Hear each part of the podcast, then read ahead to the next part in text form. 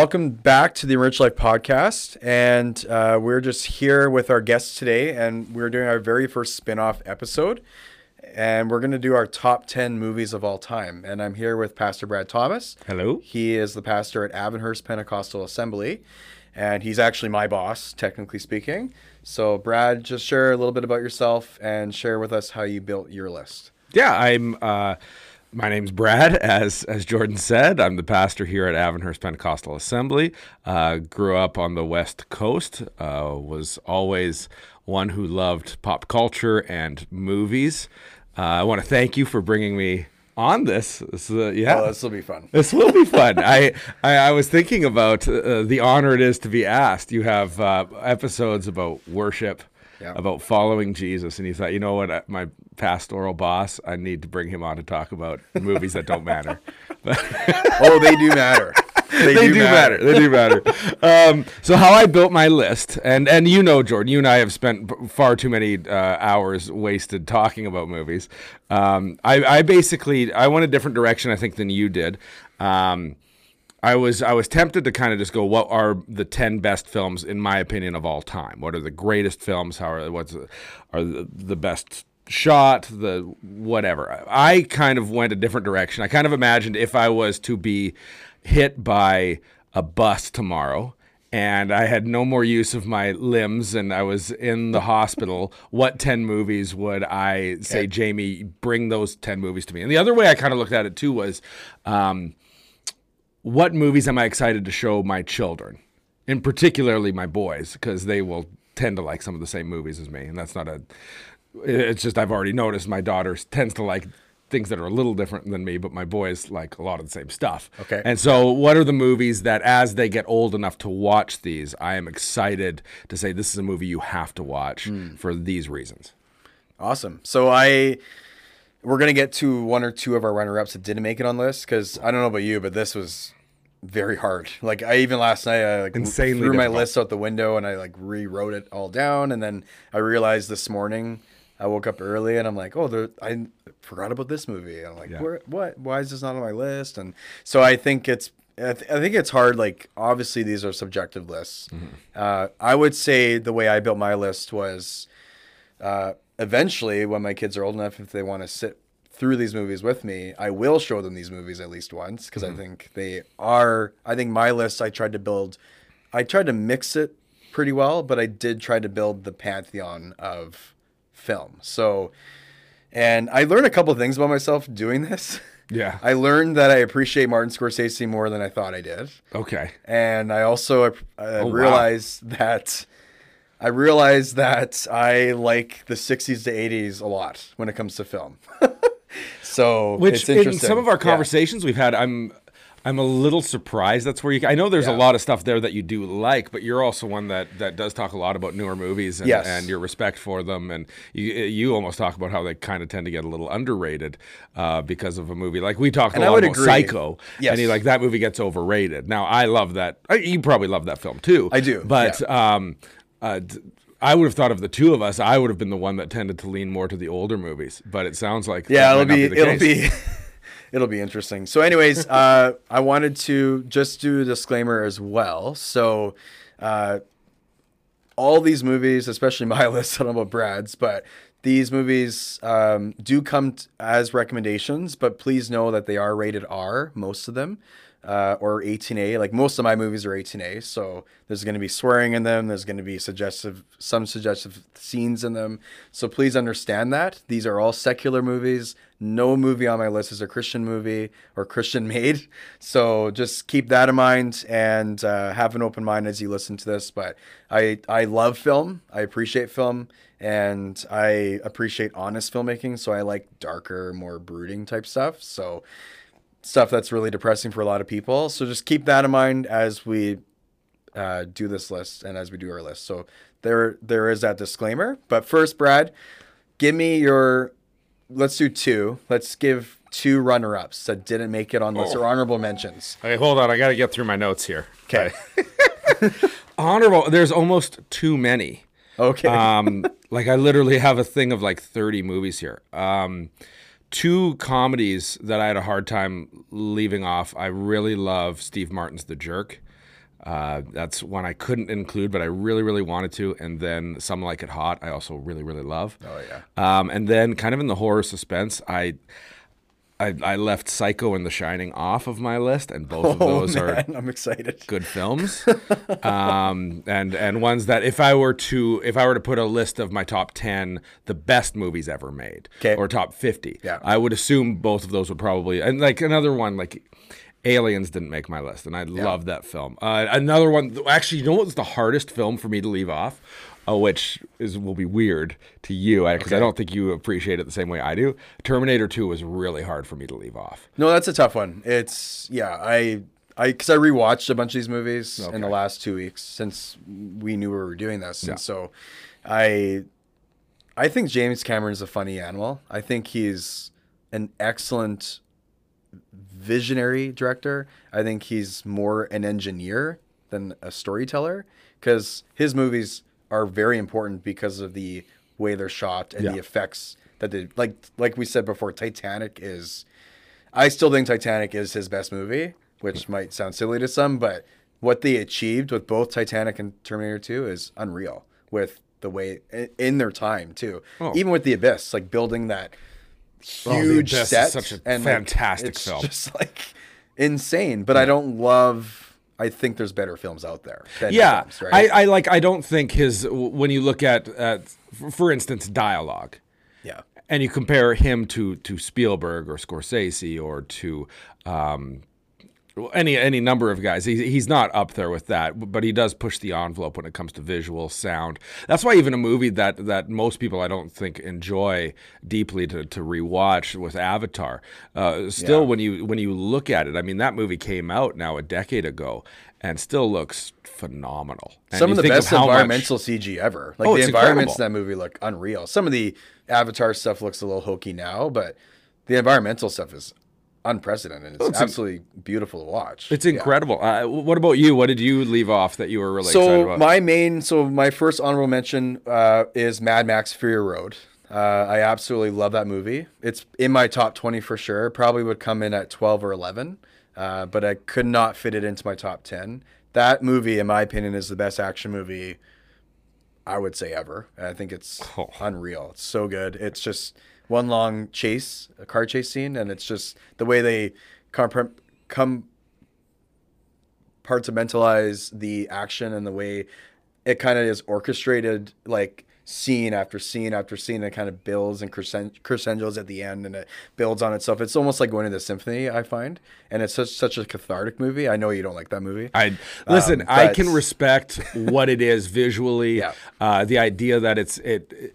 Um, it's kind of like Duel in that it's this running away train of Yes. a movie. Yeah. Uh, my problem is, I still think part of what makes movie movie is having a hero to cheer for, and I just don't like anyone in that world, and that's the thing that took me out of the movie again and again. And I The love the problem- I love Furiosa. Furiosa is like my jam in that movie, and she's awesome. Okay, and and and, see, and that's just kind of how you interpret it. The other problem I had is I went and I saw it with my wife, who I could when I looked over at her, and there's like the scene with this weird like baby creature thing, and I looked over at her at that exact moment, and the look of disgust and horror and why am I being forced to watch this? It kind of made me go, I, I don't know. I and that's the one movie Heidi, Heidi and I do not like the same movies. She likes that movie. That's wild. Yeah, to so me. it's the That one, is and I was shocked because when I saw the Mother's Milk stuff, I was like, oh my goodness, like this is because Heidi and I went to it kind of blind, right? And I, I was just thinking Heidi's gonna hate this movie, but she loved it, and it's. I love that movie. It is unreal action, and the way it tells its story in such a subtle way, it's just so good. So, anyways, that's an honorable mention. Another one is Children of Men. I couldn't fit it on my list. I absolutely love that movie. Yeah. Um, probably if it was next week, it might be in my top 10, depending on the day. But that movie is just so well shot. One of the first times I experienced uh, a single take shot with the car chase scene and then uh, someone getting killed in the car and the camera swoops around the car. It's just, it feels like you're there and the world it builds and the story it tells, it's just so important when it comes to, uh, it's even interesting. just politically, like a lot of the political statements it makes, it's very kind of neutral in a lot of them, and in some ways is extreme. And I like the way it approaches that. So that's a very important film, and very. I, I was sad to leave it off my list, but that's that, funny to me that didn't make it on my list. Like that Um, wouldn't even be in my top fifty. Not that it's a bad film. it's in my all, top 20. But that's just that's funny to And me. then the last one, sadly, an animated movie did not make it on my list. But the last one I would say would be Beauty and the Beast. Hmm. Uh, that's that would probably be number eleven. It would probably be right before my top ten. And I just love Beauty and the Beast. It's has, in my opinion, the best music in any of Disney's uh, movies. Uh, that's probably personal taste. Lion King has music that matches it, but I just like the music in Beauty and the Beast a lot more. And one of the first uses of CG in a hand drawn animation movie and in the ballroom scene. And I, I just think it's a really simple story, but I love.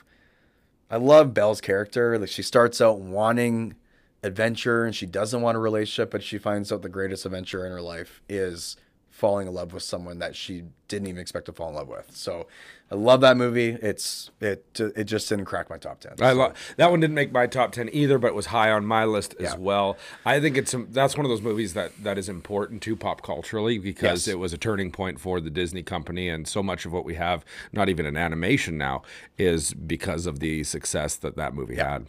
it, and it's a beautiful movie. It's Oh, just it's uh, the colors and her dress being yellow. I just love it. So that's an amazing movie. Uh, and I love going to Disney just to hear that music. And I cannot wait to go to be our guest in July. I never, I haven't been there yet, so it'll be fun. Get ready, buddy. It's awesome. So, anyways, we're gonna get right into our list now. So we're just what we're gonna do is uh, I'm just gonna give it to Brad. He's gonna tell me his top ten, or his tenth, sorry, and then uh, we're gonna start with ten. I'm gonna do my ten. You're gonna do your nine. I'm gonna do my nine, and then we're just gonna see where the conversation goes, and we'll just pull it back in because I know this is probably gonna be a longer episode. So we're just gonna pull it back in and drive it forward. But we do want to leave some room for debate and discussion, and we're gonna see where we overlap with each other when it comes to where certain movies cross over if they do. So that'll be interesting. So, uh, Brad, just tell me what your number 10 is. This is the this is the only movie I'm embarrassed to have on my list.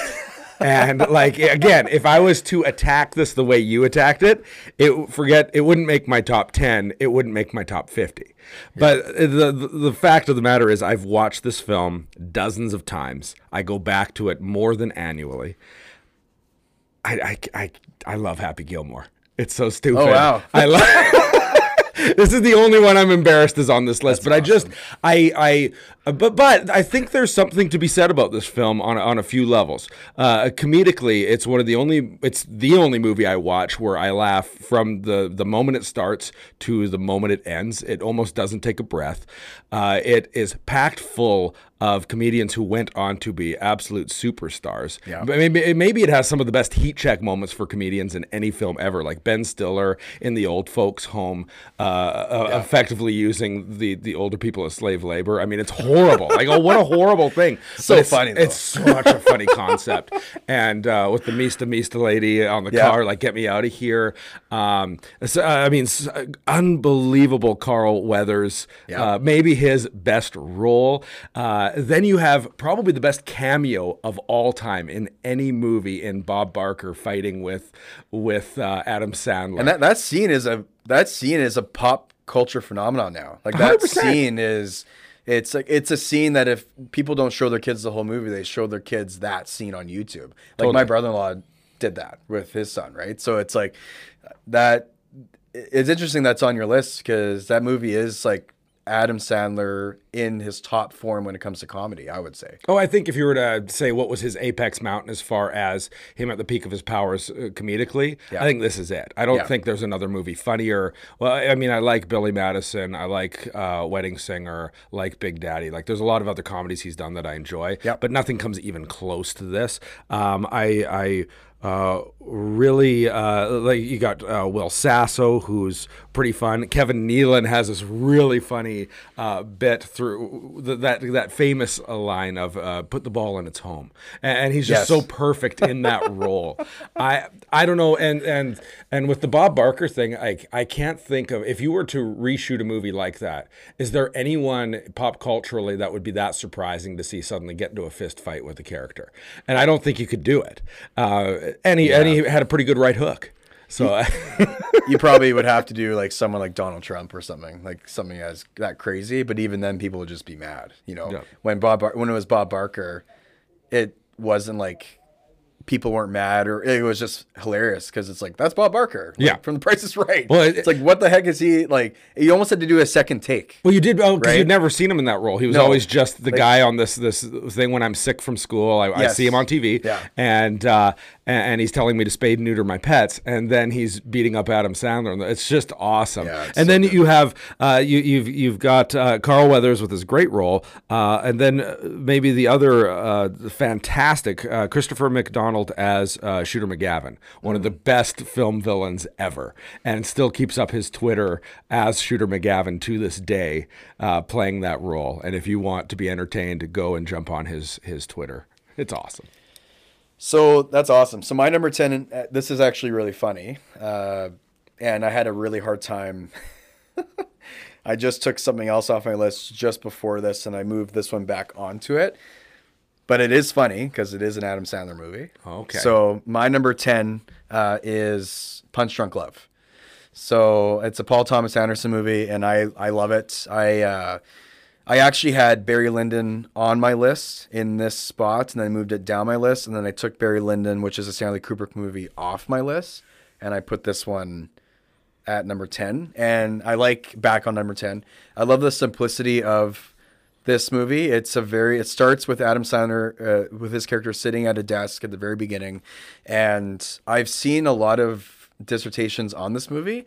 A lot of people are saying it's kind of like the everyday man superman movie so because his character just doesn't fit in the world, right? And it's mm. he's super awkward. He's wearing that blue suit, and then he's got all these sisters, and his sisters. The movie does a good job of starting somewhere really small, and it kind of starts in his office in his like warehouse, and then it slowly layers itself outwardly and then you see more and more of his world as the movie progresses. And you start to learn his sisters are crazy. You start to learn like you go to the family dinner that night they all want him to go and he finally comes to the dinner. He goes to the dinner and then he like punches and kicks the windows out right? Just randomly.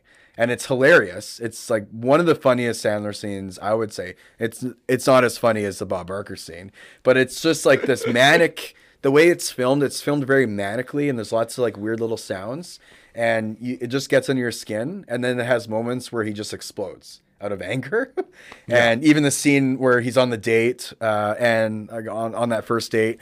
And he goes into the bathroom and he like wrecks the bathroom. And then the manager's like, "Sir, did you wreck the bathroom?" And he's like, "No." And he's like totally lying.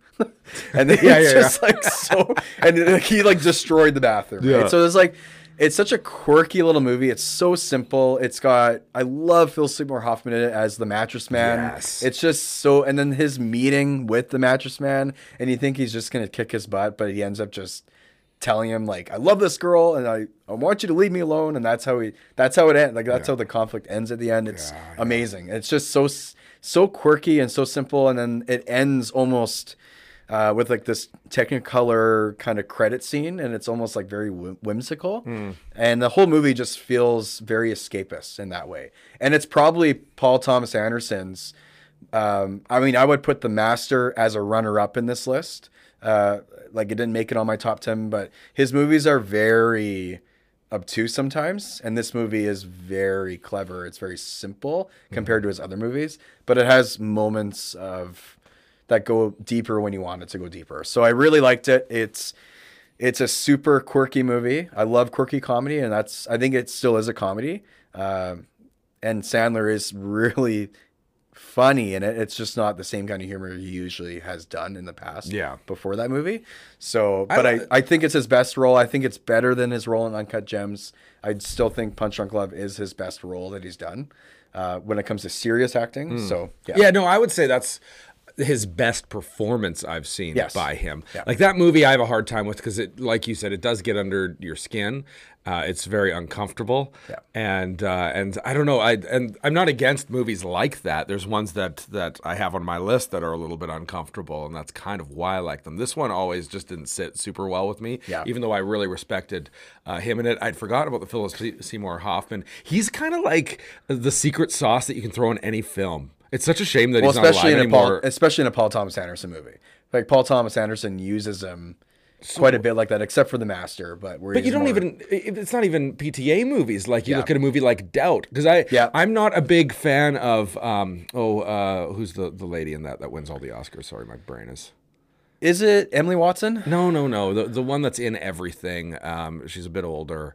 Um, she's uh, In Punch Drunk Love or Doubt? Oh, Meryl Streep. no, Meryl Streep. Yeah, uh, I don't usually like Meryl Streep. Now, don't don't find me and kill me for that. I think know she's a lot overrated. of people. I think do. she's overrated. Um, Yeah. but I love her in that movie, and I was trying to figure out why, and it's because of Philip Seymour Hoffman, and his his performance is so good in that. Same thing, a movie that's so stupid like Twister. He's still the best part, and makes that whole movie a million times better. Twister's fun. That's a Twister is really fun, but but uh, Punch Drunk Love, I can see why it's on your list. It's not my type of movie, but I love Adam Sandler. It's a very strange movie. It's and so weird. It's pretty inaccessible still, but I think Yeah. out of all of P.T. Anderson, P.T. Anderson's movies, it's his most accessible movie. So uh, you think it's his most accessible? I think so. Out of all, unless you want to watch a movie about the porn industry and Boogie Nights, but I, I think, I think, yeah, I think, I think a lot of his movies are pretty.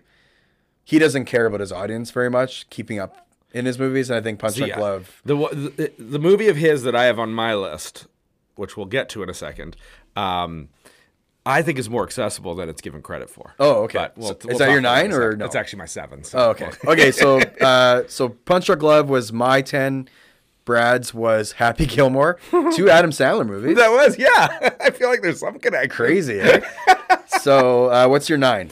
Number nine for me, um, and still not one I would put in my top ten if I was saying my the greatest films, but my personal favorite. I have Shawshank Redemption. I Okay. love this film. I know it's not a perfect movie as far as how it's shot. There's some problems with it as far as uh, logically how does he actually escape from the prison. I think you've got the best Morgan Freeman performance in his entire career. Yeah. I think you've got a uh, uh, very much the type of uh, performance that that you then get kind of typecast with Tim Robbins, and he's fantastic in it. I love the fact that this is a movie that's effectively like six or seven short stories, yet it all feels like one cohesive thing. Yeah. And it's all about really two things: uh, uh, the power of friendship, um, but even more than that, the power of hope. Uh, this this whole idea that if you take hope away from a person, what does it do to someone? And flip that on its head, put someone in the worst of circumstances, uh, like a prison where there's abuse and all these awful things going on, and uh, give them just any semblance of hope and and how you can overcome so much adversity. I love this film. I saw it a million times because I guess Ted Turner bought the rights to it and played it on TNT every All every day. Like when I was Um, sick from when I was sick from school in like grade school, it, it was always on. It was always on like T or what was that? It was like the Peachtree it used to be called, or even Okay. before that, what was it called? I just remember it being on Turner was- Network constantly. Yeah, it was always on. So I, yeah. I love this movie. I think to me it's the uh, like quintessential Morgan Freeman performance with the voiceover. I would agree with that. Yeah. And uh, I just I just it's I think it in in retrospect I think it's um, one of if not my favorite uh, uh, Stephen King adaptations. I just really like it. I don't mind the ending either because the way the ending is shot. Like I love I love them I love everyone looking down and this is mild spoilers I guess, but I love everyone looking down the hole. And then the camera just slowly pulling back in the hole. It's just I love the way it's shot. It's such a great shot. It's such a great moment because you see those characters and they're just like they're confused or they're they're kind of like awestruck in a way because he's kind of like I kind of like that it's mysterious because it's Super almost like a myth. It's like a prison myth, Yeah. right? So uh, I don't I don't love it when movies like explain everything. So I, I like that. Well, and that Yeah. one, what I like about it is the uh, like even there's a scene where um, where Andy is is scratching at his wall, and you see it kind of come out a little bit. But what it looks like the first time you watch, like now that we've watched it, we kind of know where it's going. But the first time you think, oh, he's just writing his name in the wall, or he's just making a, a mark for how many days he's been there. And then when the poster is ripped off, and you see the hole, and the head's looking through it, it's everything comes together in a moment. And the other thing I love about this film is the last 45 minutes is just it's a sprint for 45 straight minutes where um, and it's not that you don't have slower moments you do when red gets out of prison and you kind of start to think that he's going to commit suicide like the the other fella Yes. in prison with Yep. him um, and that's just what th- that story the way it's written the way it's directed um, really plays very very well uh, this idea of you don't totally know how it's going to end and then the irony is it ends exactly the way you would think it's supposed to Yeah. and that's what i love about I it i do think Frank Darabont is underrated. I think he's. I mean, he did The Mist, which that has a gut wrench punch ending, uh, and he did the first season of Walking Dead, and I think he. One thing I really appreciate about Darabont is he can pull emotion out of stuff so well and in such a genuine way. Yeah. Shawshank Redemption and The Green Mile are emotionally genuine movies. Yes, they like they're are. just filled with a lot of genuine emotion, and that's how you connect to their stories. and the reason I put it in here for me is it's one of the few movies I rewatch that all I always feel uplifted. Yeah. I feel Yeah. empowered after watching it, and I like that. I, I, I love that. It's interesting you- mentioned Frank because this movie had a lot of problems. It did. Like it, like Yeah. it bombed at the off uh, the box office at first. Um, It wasn't even Uh, critically. at the time, it wasn't really like it was not rotten or anything, but it wasn't really loved a whole lot. it was just kind of ignored. Yeah, it was. Until the Oscars, it got a little bit of love, and then afterwards, it started to get, it started to really ramp up, and Yeah. they did a second release. Um, Okay, so, uh, so your nine was Shawshank Redemption, what was yours? and my number nine. Oh, I'm just gonna look at it here. Is 2001: A Space Odyssey, Stanley Kubrick film, and uh, argu- actually the best science fiction movie ever made, and it is. Uh, one that has influenced many movies, such as Blade Runner, even Blade, Blade Runner 2049 is heavily influenced by the way it's shot uh, by this movie. And I I love this movie because of the I love that the most relational character in the movie uh, is Hal, is the computer. And I think Kubrick makes very unemotional movies because I think he's a very unemotional person, and it's so I think it's really fast, and it's even fascinating that the one movie he wrote that he tried to pull emotion out of was AI, Mm-hmm. the Steven Spielberg movie, and it was about a robot becoming more human. Yeah, yeah, yeah. So I always loved 2001 story wise for that and how Hal is the most human character in the movie. The the creation of the creator, the, you know, the the computer that the humanity created. It's ironic, right? Mm-hmm. Yes. That that is more human than than the human that created it. So I I also think this movie is breathtaking. I cannot believe it exists in 1968. I watched I still watch the movie and some of the shots, some of the uh, even the rolling shots in the space station where it looks like he's walking on the wall and it's the floor, and the use of camera, the use of imagery, even the star, uh, the stargazing sequence is just oh my goodness, like it's just a beautiful movie. It looks uh, still holds up today, and I think this is a museum piece movie for film. So I think if anyone wants to study film or even look at how film is made or look at how you can intellectually tell a story through even moving images versus dialogue, this is one one of the movies you should watch. And Kubrick is always really good at imagery. He's always good at cinematography and like telling the story through that. Uh, and even though you know, I think the, one of the reasons why it's controversial is because it's a very evolution based movie. I don't agree with you know, obviously I don't agree with that stance in sci- science, but I even love that beginning where it starts with the monkey and the ape and the monolith comes down and just the uh, the orchestral music is playing. It's just I don't know. It's just such a visually arresting movie, and so that's why it's my number nine. So, yeah, well, and I think what separates this film apart from the the visuals uh, is the score. Uh, Yes, it's it's just beautifully scored. Um, You- it, it is one of those ones. It's a funny one to recommend to people because you have to really appreciate film because it by by 2020 standards, it uh, sci-fi standards, it feels painfully slow. Uh, so you do have to really appreciate what Kubrick is doing and what he's Yeah. doing for for the year it came out. And I some of my runner ups that will probably my top would be in my top twenty that are that I would say were directly influenced by this movie. The two movies I'm thinking of is Blade Runner 2049, Yeah. which that movie's incredible and it's way better than Blade Runner. And I would say Interstellar. Interstellar. Hmm. Interstellar, way- it's it's kind of thick. Like the scene It where yeah. where he's kind of between dimensions and stuff feels so yeah. 2001: A Space Odyssey. Yes, and like even well, they used paintings just like uh, 2001 did. So it, when they do their space sequences, they have like a model ship on paintings, and they used paintings for the black hole, and Mm-hmm. they use so they actually used the same methods Kubrick used and his team used For that film. and it just looks. that. That's cool. It looks amazing. Like, It really just- does. yeah. It's uh, And I I had Interstellar on my list, and I love Interstellar, but I just can't have that movie on my list and not have 2001. 2001 is just you watch the movie. I I still can't believe it's filmed in the 60s. It's I think you made the unreal. right. Yeah. I think you made the right choice. I, I think uh, Interstellar is very much kind of a rip on on. But now I'm not a big Interstellar fan. I'm I fine know, with it. yeah.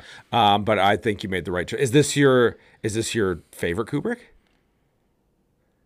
Put aside. I'm not going to answer that. Okay, well, that, that answers that.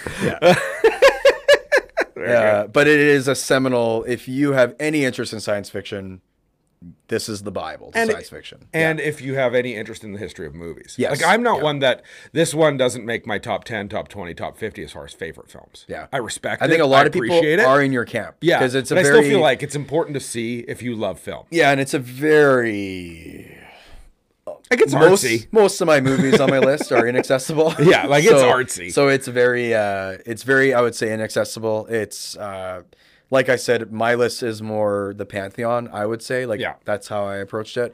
And but when I watch it, I get emotion out of it. I get, but I think the average mov- moviegoer necessarily would think this is absolutely I'm, it's going nowhere. I'm not getting anything. The, th- the reason I love Kubrick so much is he's he doesn't really care about his audience like Paul Thomas Anderson. Mm-hmm. He's just if he wants to sit on a shot, if he wants to sit on a scene for ten minutes, he will. Yeah. and he doesn't care, right? Yeah. So I think that's why I like the patience of it. And even you and I were talking before when we were discussing The Godfather. When you rewatched it a few months ago, you were saying that, man, I really miss kind of like letting things breathe in movies. Yeah. And a lot of my movies have a lot of moments on this list have a lot of moments that let you breathe. Well, because So, breathing now doesn't produce box office. No. you can't have a Marvel movie where where Iron Man sits and kind of thinks about his life for five minutes. It's not gonna it's not gonna pull people into seats. So, it's a, it's it's kind of a thing that's been lost. It has been. So, uh, anyways, what's your uh, number eight? This is my last one that I'm a little embarrassed to have on here. These, well, seven to one, I'm pretty confident about. Uh, number eight for me, and again, this is movies I love to watch. Uh, M Night Shyamalan's Signs. I Oh, yeah. love this film. Uh, I wouldn't even say again if I was saying what is his best work as far as just uh, from uh, shots and all that stuff. I wouldn't put this there, but for me, I love this movie. It's actually one of the the better Mel Gibson performances, maybe in his entire career. Uh, I, I don't put Braveheart up I would- there. I would say that. I, in fact, it probably is like the the scene in the basement where his son is is dying and he's talking with God and just expressing the rage, literally to the point of saying "I hate you." Not that that's a good thing to say, but understanding that that real emotion of "I don't understand God, why you're allowing this to happen into my li- in my life." Yeah. Um, w- sorry, that that whole sequence at the end works so well because of his acting. Oh, incredible! and it's just it's and the son and and the Joaquin emotional roller is uh, coaster through oh, that yeah. ending is just and then the and then it peaks in the yard and he's just screaming out to God and it's just oh my goodness it's it is really good It's- it's, it's- his best acting job he's it's his best performance And and then, then that's paired with Joaquin Phoenix standing across from him in the basement, and you can just see the horror on his face, thinking he's going to lose his nephew. Yeah. It's uh, it's it's a really powerful film, all about faith. That's what the whole movie is is about. And I know now after seeing it many times, the CGI isn't as good. That does not hold up visually to a. s- To I think the way they shoot it Odyssey is smart I think they up until the final scene, which is a great scene when everything Yeah. comes to the way it, it's kind of the last time to me that an M Night movie came together well with all the hints that are happening to the movie. Where why is she leaving water all around? In clever why ways, Does, yeah, why why yeah. does he have uh, trouble breathing? And then why did she say swing? Why did his wife say swing away? Um, all of these things as as M Night is kind of building this this mural of Yeah. the movie, the way it comes together in a way that's so clear. I think it's the last time we had a twist from M Night that really the payoff felt worthy. And having a movie about honesty and faith and and examining how God. Uh, can be in work not only in the good of our lives but also the negative of our lives. Mm. Um, I think it's a really powerful thing that most I don't think Christian movies tackle that issue well. Well, Yet here is yeah, a, a guy who. I think he's Sikh in his faith. Yes. actually uh, tackles the issue of pain and suffering and And faith. God And faith, trust. uh, and uh, tackles it in a really powerful way. And uh, it, that movie still brings me to tears when I watch it, particularly the Yeah, basement scene, and then when it all comes together. That, that's one movie where the twist doesn't ruin the movie either. Like when you're No, I think it- it- it's on a hokey it elevates twist. it. Yeah, it really does, and it's just even the even I love the theme of not understanding God and His timing because it's like why is she leaving water everywhere, and Mm-hmm. Yeah. even the timing of his wife's death, and like I love that opening.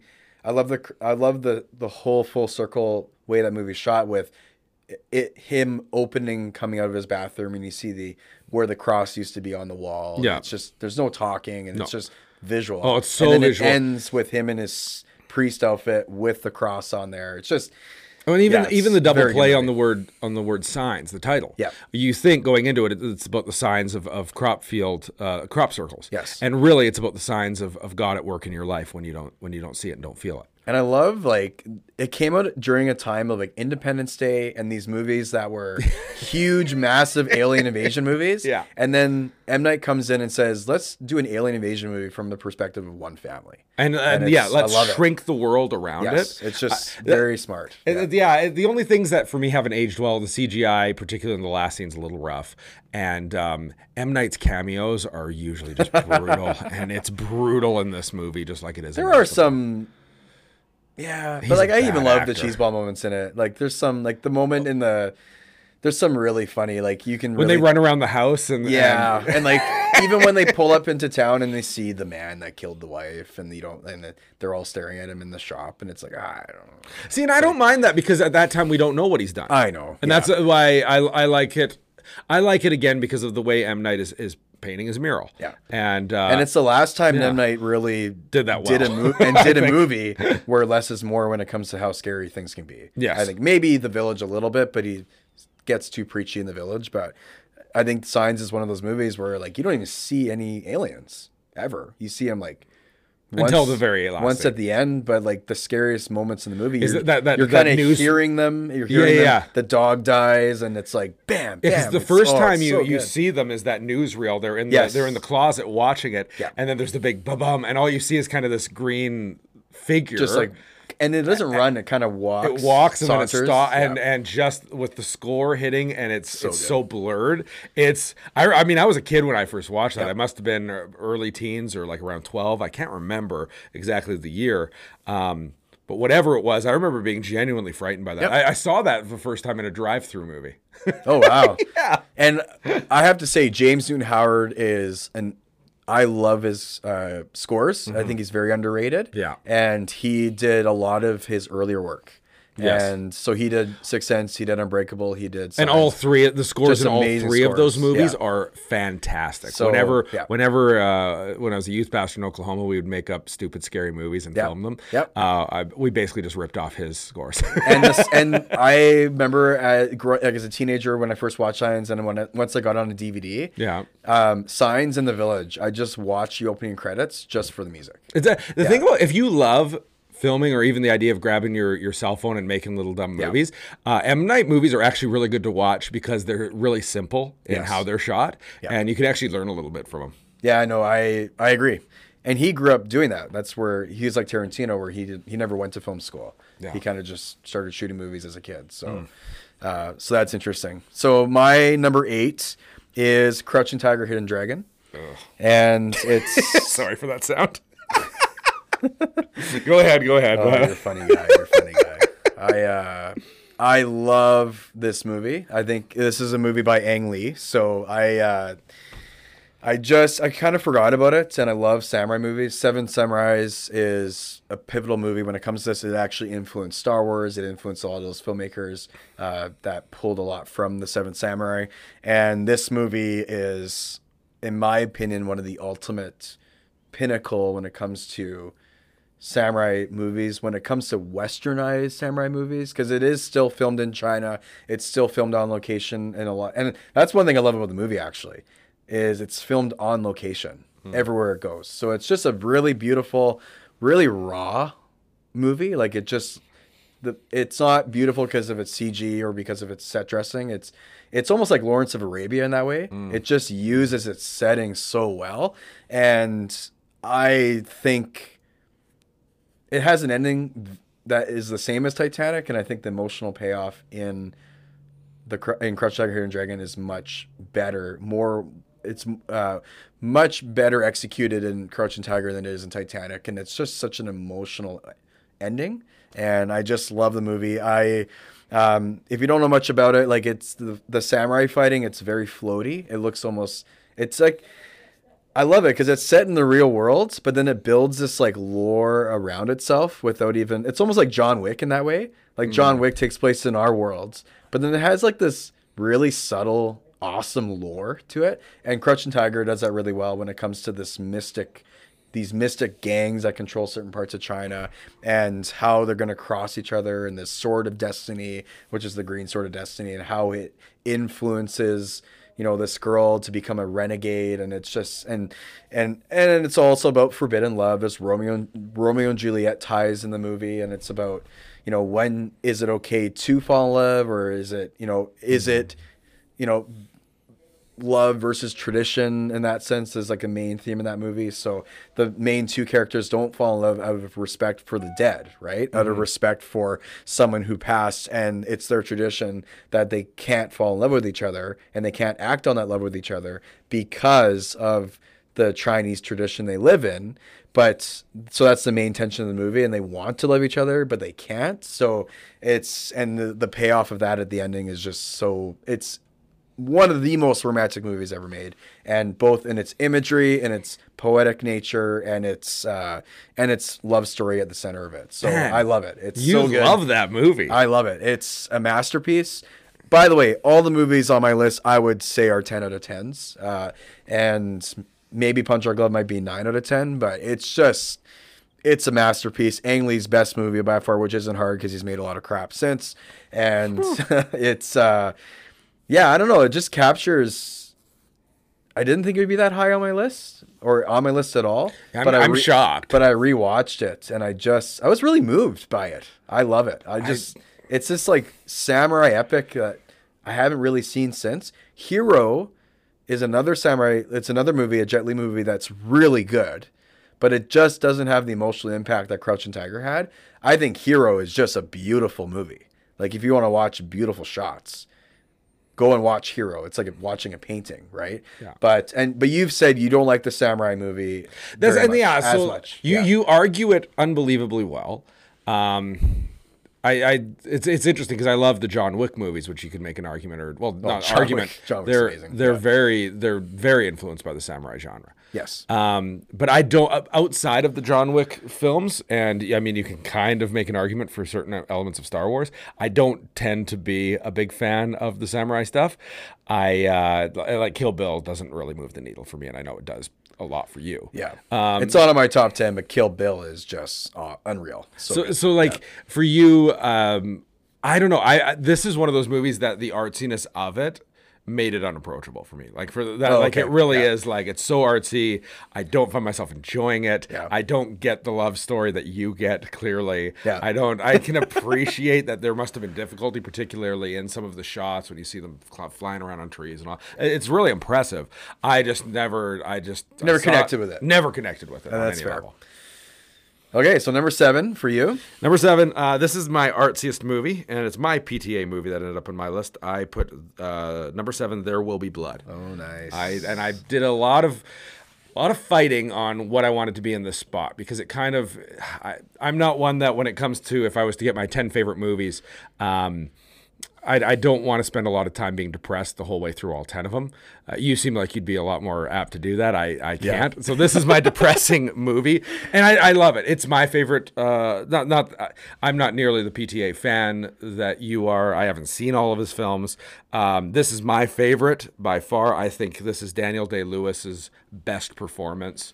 Yep. And I'm saying that Gangs of New York is close. I love him in Gangs of New York, and I really think, no matter what you think of the film, I love his performance in Lincoln. Like I, I Yeah, he's he's yeah. incredible. Um, but his performance in There Will Be Blood is pitch perfect. So good. It, the whole movie, from the opening shot to the closing, is shot like a, a living nightmare.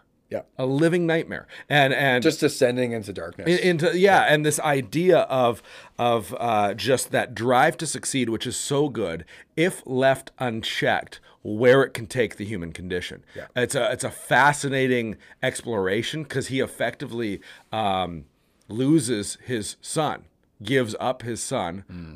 in pursuit of really himself, and where does he end up?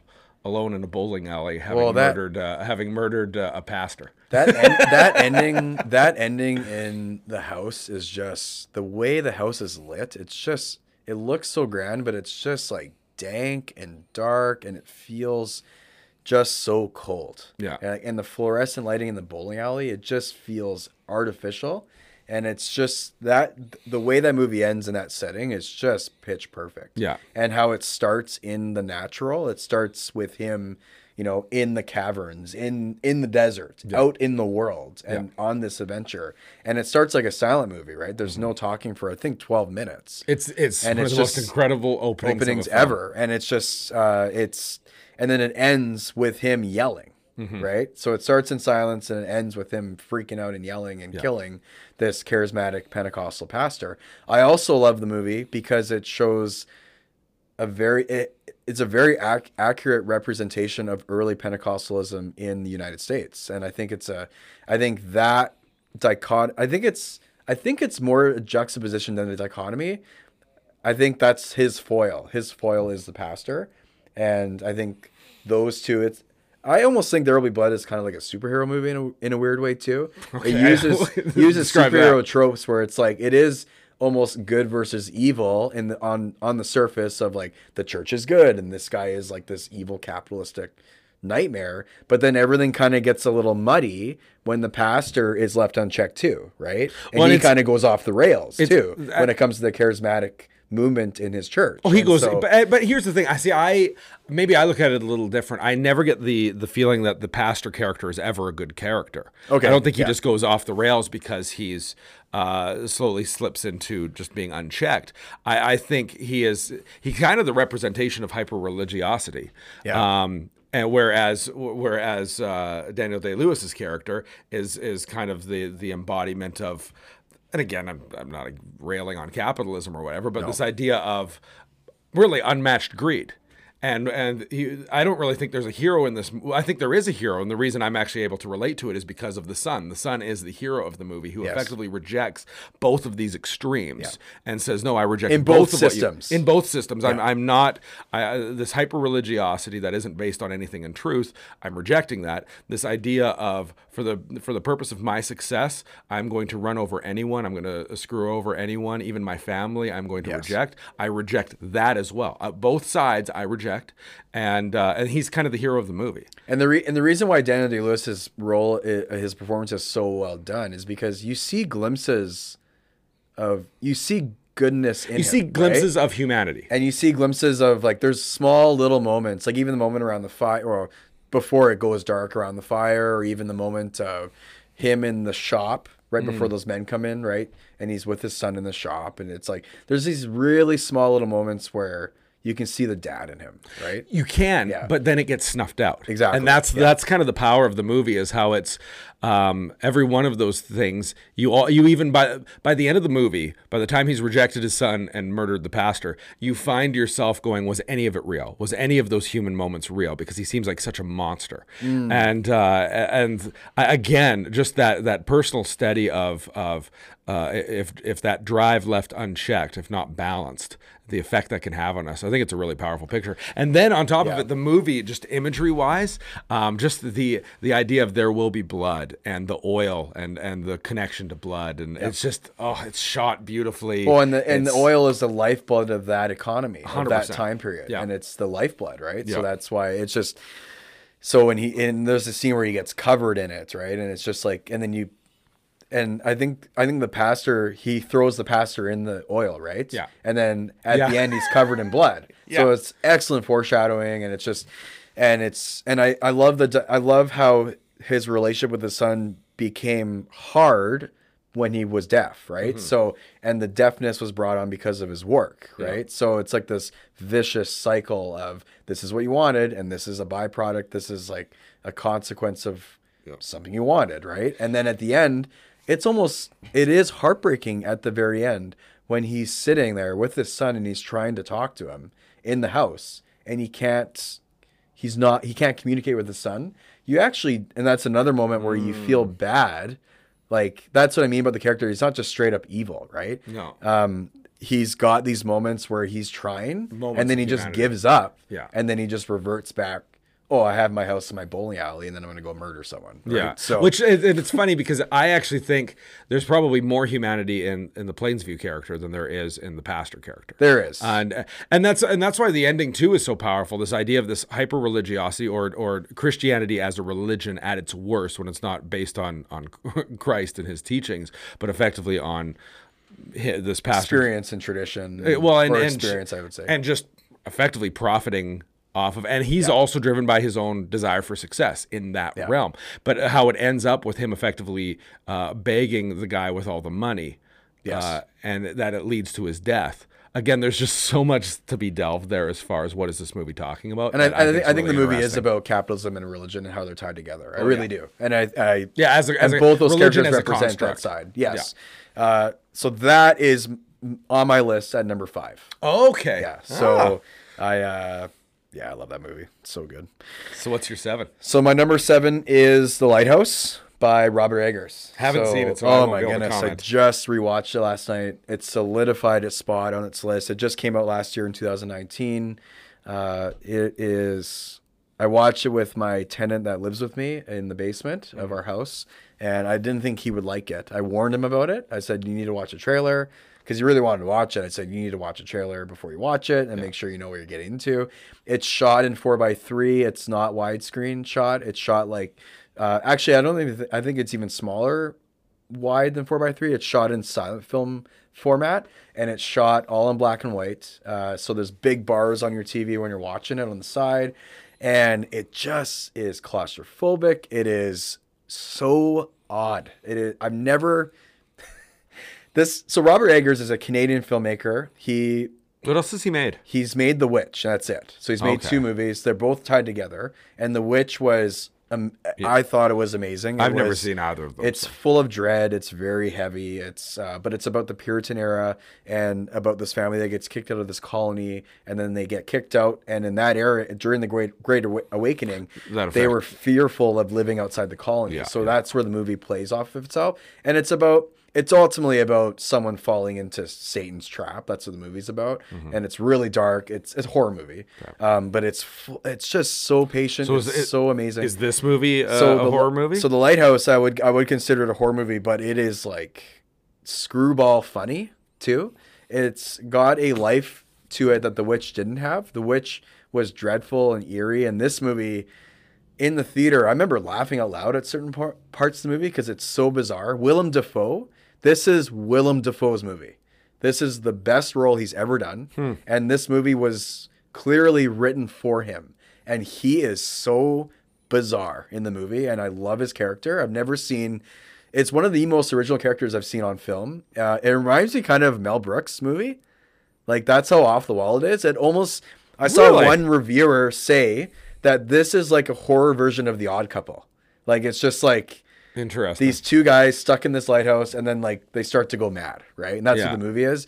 And it's just so well done. It's so clever. The Who- set who's the other guy that's in it uh, Robert Pattinson. Yeah, how does he do? He's unreal in it. It's Really? Just, it's and the movie is kind of the antithesis to Adam and Eve. It is Yeah, all yeah. about temptation. It's all about like this is Robert Eggers' version of Adam and Eve with these two guys stuck in the lighthouse. kidding. and it's all about uh, it's all about what happens when and I believe Robert Pattinson's character represents humanity and the te- and falling into temptation, Mm. and then Willem Dafoe is Eve. I believe, and the almost almost like the temptress in a way, like she bit the apple first, and and he's looking at the light, the light in the lighthouse all the yeah, yeah. time, and he's like always telling uh, the other character that he's going insane when he's actually not, and it's just it's it's it's also written in like pirate dialect, so it's written in uh, a sailor's dialect that would hap- that that would be happening in the 1800s. Yeah, yeah. So it's, It's written in the old. English, and it's just like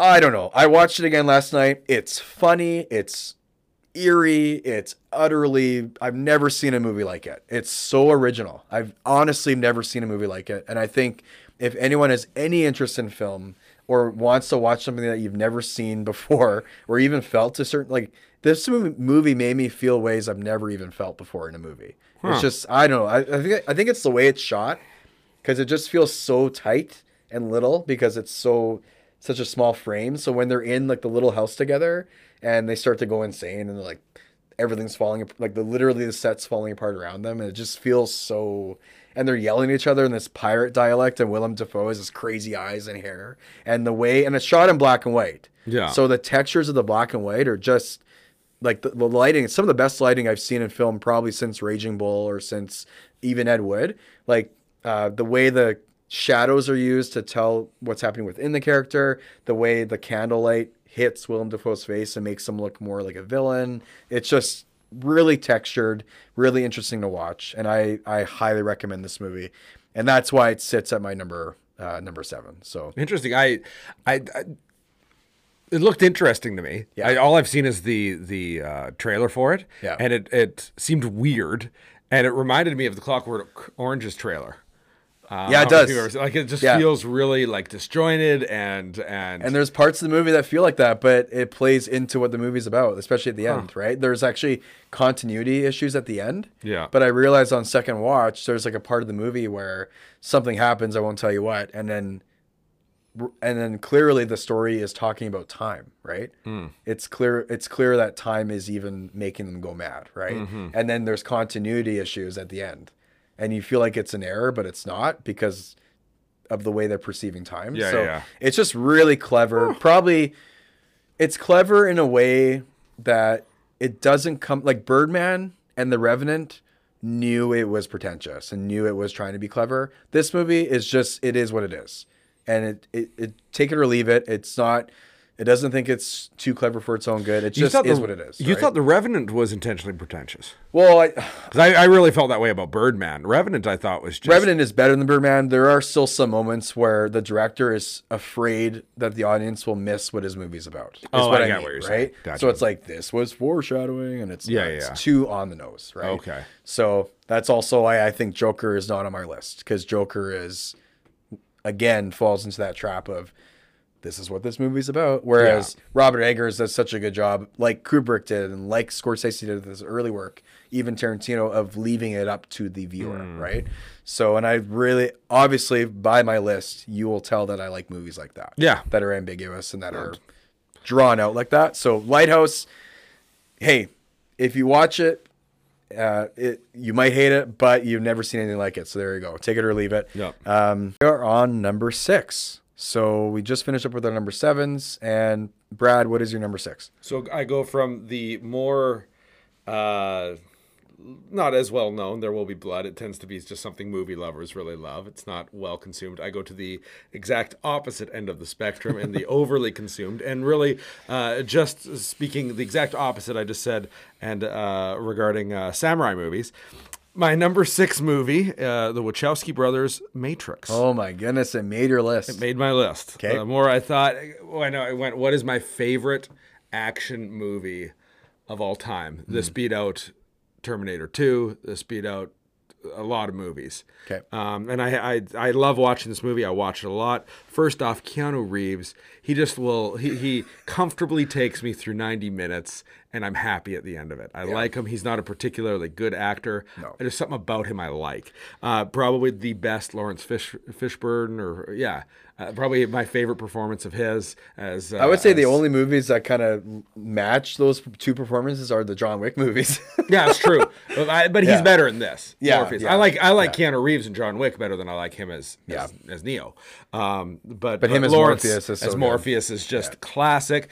Um, unbelievable action sequences, unbelievable special effects, mind blowing at the time. The stuff in those movies, for the most, well, not those movies, in the first movie, still holds up. The CGI in the second and the third is ridiculous. It looks the stupidest stuff I've ever There's seen. There's just one scene in the second movie I don't think holds up. I think the rest does. you mean the the the million Agent Smiths? Yeah, it's terrible. Yeah, it's the dumbest. But the thing. highway scene is unreal. Oh, stupid. Oh, come It's, on. I, I don't. I, I I just I. but it's not better than the first one. The first one is you're right with the first one. No Yeah. reason for them to have ever made sequels. Uh, I, I don't like anything that came, but the first one is so perfect.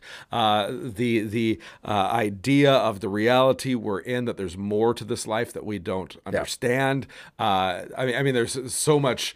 Um, just philosophically to dive into here. Uh, the the main reason I actually thought about leaving it off my list uh, was because it's just so overdone.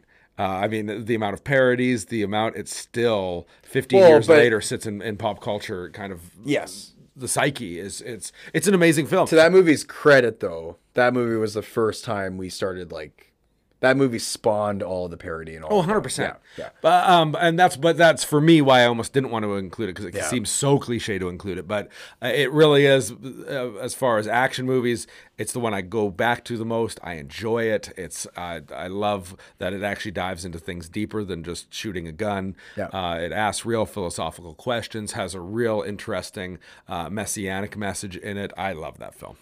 It's really good, and I love the I love the idea that we're living in a computer construct, like Yes. like a computer program, and totally. then being controlled by machines. It's Yeah. just, it's kind of eerie, like that scene where it's revealed to him and he gets pulled out, and then he's in that white room with the TV. I love that imagery. Yeah. It's just so good. It's it is really good. And the idea that even within that, if you want to get out of it, it comes down to your choice: red pill, blue pill. What Yeah. are you? Do you? Uh, uh, but the fact that that living kind of in the system uh, ultimately leads to just death. yeah, But the other way is a lot of hard work. Well, and I love it too because it's it's almost like, hey, you can make this choice, but if you make if you take the right choice, if you do come out of the matrix, you will have this greater responsibility of hundred more knowledge. Yeah. So the the theme of more knowledge will bring you more responsibility. Right? exactly. And Whereas so, in, yeah. indifference is easy now, but ultimately leads to Yes. death. And I, I love those. But is that a way to live? And I love it. And it's just and the hotel lobby scene at the end, that whole sequence from the lobby scene to on top the building to bullet time sequence is just Well, and so good. The thing Yeah. that this movie does really good too is it in a you know in a, a, a relatively short runtime uh, with characters that are coming in and out, and it's an action movie. Yeah. Uh, they do a really good job of introducing characters that you care about in a real way. So when when Mouse passes away, Yep. you actually feel something about that. Absolutely, and yeah. uh, that's a tough thing to do. and in that an crew, movie. Yeah, like, and and like you said, it's not a super long movie. I think it's just under two hours, isn't yeah, it? yeah. No, Like one- in the world of, of big budget sci-fi's, it's not a super It's like 110 movie. minutes Yeah, like like it's Like, not it's just- that. I don't know exactly what it is, but it's not super long. And it, every everything in that movie is very deliberate, and Yeah. it is the Wachowskis. I mean, it's this is not hard to say, but It's it their is best their movie. best movie. Oh, by Yeah. far. And it's uh, I would agree. Say v for Vendetta. Well, I do love that movie. That's a guilty pleasure of mine. But don't like that it's yeah, I love that movie. It's so good. Hugo Weaving, unreal. but uh, that's not even on my top hundred, just so y'all know. But it's it's a guilty pleasure of mine. But I love I love The Matrix too. Yeah, Well, these movies are basically my guilty pleasure list. So there you go. that's a well. It's like I'm actually. It's a good movie. It's a very good movie. I, I would put it right up there. I mean, I still like Mad Max Fury Road better, Hmm. but I love the cyberpunk sci-fi ish Mm-hmm. nature. I love the. I love the scene, Agent Smith scene, where uh, he's making his mouth close and Oh, in that so interrogation creepy scene. and weird. Yeah, you know what's really interesting good. about that film too is uh, when I, I don't know remember when it was released, but it must have been around 2000. Um, I, I can't Hey, it's remember. 99, I thought. Oh 98, wow! So we're talking 20 years ago. Um, when you look at that style at that time, um, things that were filmed in 1999 tend to look like they were filmed in 1999, 2000, 2001. Like there's a very distinct kind of dress people were in. Yeah. And with what they did as far as how they dressed the the characters and actors, it really makes that movie very timeless. Like if you go back and watch Terminator 1, uh, it's it's it feels really dated. Well, it's quintessential, like what 80s, right? Yeah. So that, it looks like an 80s movie. But it doesn't Yeah. feel like like when Marvel goes back to the 80s and they're kind of doing a fun whatever of the 80s. It really just feels like, like a golden era of the 80s. yeah, yeah, yeah. Um, whereas this uh, feels timeless, and it's a pretty impressive Yeah. thing they've done with the wardrobe. Well, and it's and it's because uh, it's also because too it doesn't take. I mean, it takes place in its own timeline, right? So Yeah.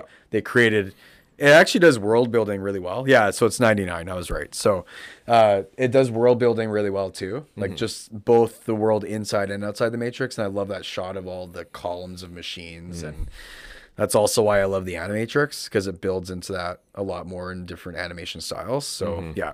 No, that's a good pick. Uh, it's not on my list, but it is in my top 20 list. I love the Matrix.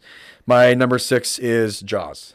Oh, okay. So uh, Steven Spielberg, it is his, uh, it's his best movie he's ever made, I think. And uh, my other favorite Spielberg movie is I was telling you before is Munich, but I think Jaws is just I rewatched it again. It is a masterpiece of a film. It's so.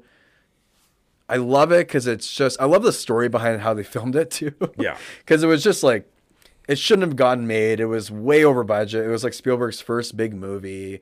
It was I think he did Duel before. Yep. Right. So that, and then Which, by the way, if you're listening to this and you've never watched Go watch Duel, Duel, yeah. watch it right now. do yourself a favor and it's just again again like those movies are just so simple Yeah. and so focused right i think that's a good way of putting it Mm-hmm. it's just focused and it tells a really interesting story on like manhood and masculinity even that scene at the monologue scene like on the boats like what are we doing here? Questioning kind of like questioning even this mission and then and then bring in some f- uh, philosophical aspect of you know what it means to be a man hunting an animal like that kind of aspect. Uh, i love dreyfuss's monologue. It's just oh, it's or not dreyfuss it's, uh, sorry, or it's, Shaw. um, yeah uh, Robert Shaw. uh, robert shaw's monologue because Quint's character. Yes, and he hated, and it's funny because no one got along acting in that movie. Like all those characters, like all those actors didn't get along. Yeah. and it was a really hard shoot, and that monologue is so dreadful. Like just talking about the war and talking about like the bodies in the water, and That, well, and so that's good. based Yeah. on a true story. It is, that yeah. that the story he tells of um, slowly getting picked off by Yes. sharks. That's a real thing that happened. Yeah, and it's just it's so it's just uh, yeah, it's so and the the way it's uh I love like obviously you can tell like I love movies that take place in one set. Mm-hmm. And that movie takes place. I mean, it takes place in the town and on the beach at the beginning. And by the way, one of the best intros to any horror film with the beach scene at the beginning and how it creates so much dread and so much. Uh, even with the girl dying in the or the girl uh, getting sucked in the water at the very beginning alone Yeah. and the water's all still when she goes under. Like it's just really beautiful, and it's kind of eer- eerily beautiful because you know that she just got ripped apart under the water, and it's just so it's really really well done. And uh, if you don't know this, like uh, it went way over budget. Steven Spielberg thought he was going to get fired afterwards, Multiple times through it. and and they he put it together. They released it, and everyone was like blown away by how power, Well, powerful it was. And it was the uh, it was the first real blockbuster. It was, I mean, it yeah. changed it changed movie making. Came out in the summer, right? It came out in the summer, and uh, it was the blockbuster before Star Wars that changed the game. Yeah, and and and before that, for those of you who don't know, and I mean, I wasn't, we both weren't alive yet, but uh, uh, we, the summer was a doldrum. Like Yeah. movies would miss the summer on purpose. Yeah. And that was the first movie that released in the summer. And they did that because they didn't want it to release around anything else because they were so worried about it losing all this money because they thought it was going to be a terrible movie. But it ended up being one of the best. It's Spielberg's best. It is terrifying. It's got one of the best scores. John Williams' score Ever. is amazing. And Ever. it's, uh, again and it has uh, that powerful acting moment of the monologue and even the dynamic between uh, shaw's character and dreyfuss's character and how they don't get along and the friction. It's almost like a boiler pot of a movie and or pressure cooker of a movie and so is the lighthouse right? That's kind of why i put them right beside each other because the lighthouse pulls a lot from jaws Oh, Okay. and, and inspiration. So uh, i love jaws. It's a great movie. It's my number six. This is on my list, except it's number one. Wow I, I adore this movie. It's my it is my favorite movie of all time. I, I love good. everything about it. Um, it every time spring turns to summer, I watch this film. Uh, it's it's my summertime movie. Yeah. Uh, my mom introduced it to me, and we grew up watching that together, probably about once a year. Um, and there's so much to say about it. Like, Yeah. it's it's not it- like all of the themes you talked about are so true. Uh, uh, man versus monster, man versus wild. There's also a lot. It has a lot to say about leadership. It has a lot to say about um, doing what's right when it's hard. You have this town whose economy is is based on people coming in over the summer months, and the mayor not wanting to shut the beach down, even though they know uh, that that that Summertime boom, that man. shark is Yeah. still out there, Yeah. and uh, they the they choose not to shut the beach down, and then the mother ends up coming and slapping the, the Yeah. chief Brody, and uh, and it really like I I think about that even in leadership with the church and things of that nature. How many times I find myself going, this is the easier thing to do, uh, but it's not the right thing to do. And Yeah. and that's such a it's a universal lesson that that movie teaches so well. I love that the special effects for the time Are so good. almost there. They still hold up. this- they hold up Yeah. everything except the, the the shark on the when it's when it's eating um when it's eating Shaw's care or is it Quint? Yeah, It's Quint. Quint. Uh, yeah. when- it's eating him, it's a little rough. Although it's still one of the most horrifying things when blood comes out of I his think it still he getting- works. I think it it still works. works. It just looks a little fake. Um, I don't know. I, uh, that that scene works because it's chaotic. They're shooting it, and it's like they're trying to get it off the boat, and there's blood all over the water. The blood really sells it, right? The blood And sells it in a- and it's just uh, it's it's it's really violent too. Like the sharks thrashing, right? And it's just, but I think the reason why that moment works so well too is because of uh, because of the way the ship, the boat is getting Mm-hmm. destroyed, and it's just everything's falling apart, and one bad thing after another, and then they're stranded, and it's Yeah. and it's them versus this vast ocean, right? Yes. Again, large, wide shots of just the ocean, right? Yes. It's just like the beginning, and it's um, these three little guys, you know, stuck on the ocean. And I also love what the movie says about media, because Yes. the media plays a large role in that movie, and that actually is interesting that that movie came away ahead of its time when it comes to how the media influences politics and politicians and all that. So Yep. it's yeah, it's a really good movie. It's really simple and but all that stuff is layered in there, and that's what makes a great story. Right? Yeah, and and, so it, it's uh, the the special effects, even the attention to detail regarding the special effects. Like when when the opening sequence, the woman's getting drowned. There's a, a, a part where you her scream sounds muffled and weird. They actually did research on what would happen Yes. if you were screaming while your stomach was being. Uh, And what it would effectively sound slashed like. apart. What it Yeah. would sound. I mean, they went to unbelievable lengths, and there's there's real horror in this movie, and that's what it, it feels like. It's very bright, it's summery, and then you have Richard Dreyfuss uh, swimming underwater, and and a body suddenly pops out of the ship that he's Yes. he's looking like. It's just there's real fear here, and it'll mess Mi- you up. If with you've never watched mixed it, with the paradise aspect. yeah, like it's and there's humor. The cage scene at the end too, like they actually went down and filmed a shark attacking a cage, Yep. and they actually did that. Yep. And so when you watch it, it's like that looks really good. It's because it's actually being filmed. Yeah. And yeah, It, it's funny. It's it's also a real lesson for how how much CGI has kind of ruined special effects and realism in certain aspects because so much this movie looks so great in so many of the scenes because they didn't have to constantly show the shark because they were working without and now because you could just CGI every monster Yeah. you want it, it really makes for lazier filmmaking and not nearly as scary. This movie I think that's why. um, well, I think that's why I like this era of filmmaking so much because it, it was a lot of Technicolor. Technicolor. It was just coming out of Technicolor. Some people were still using Technicolor. Yeah. and it just limited a lot of the filmmaking, and they had to think of these crazy ways to film this stuff, Yeah. right? And it birthed Stan Winston. It birthed these people that made these amazing animatronics and put them in the water and they still worked even though it was kind of buggy right and Yeah, yeah, so I just think I think it holds up. I think it really works. An honorable mention that's on my list that I would put in here. I didn't know whether to put this one or that uh, this other movie in. It was Alien. I kept Alien off my list. It's my top twenty for sure. Hmm. I, I think I mentioned it's one that I struggled with. But Jaws is better than the Alien. But Alien is so good. And Alien does a lot of things Jaws did. Yeah, right. Jaws Alien's a great movie. Yeah. The, the reason it's number one for me is on top of the fact that I love it. To me, it's perfect. I think it's a better. I think it's got more emotional punch and it's a better story. Yeah. And I like the themes in Jaws more than Alien. Totally. Alien feels where Jaws feels like it's living and breathing. Yeah. Alien feels kind of devoid Very of stale. life, and that's Ridley Scott. He just Yeah. doesn't know how to film characters very well. So, uh, okay, so now we're gonna go to our top five. Yes. So we made it through five, or I guess four. So what is your number five? My number five is one that I think very few, if maybe none, other than you, uh, I would bet none of your listeners have probably ever watched. It's the greatest comedy of all time, and I don't say that lightly. I believe this is the greatest comedy of all time. Mel Brooks' Young Frankenstein. Yeah, it's really I- good. uh, it's it's fantastic. Uh, I, I think it is a masterpiece. It's a masterpiece in comedy, slapstick comedy, play on word, um, uh, physical comedy, uh, everything about it. It's it's you've got uh, Gene Wilder at his peak, the Yep. best version of Gene Wilder you'll see. Marty Feldman as as uh, Igor or Igor um, with his So uh, with his hump that keeps moving from one side of his back to the other.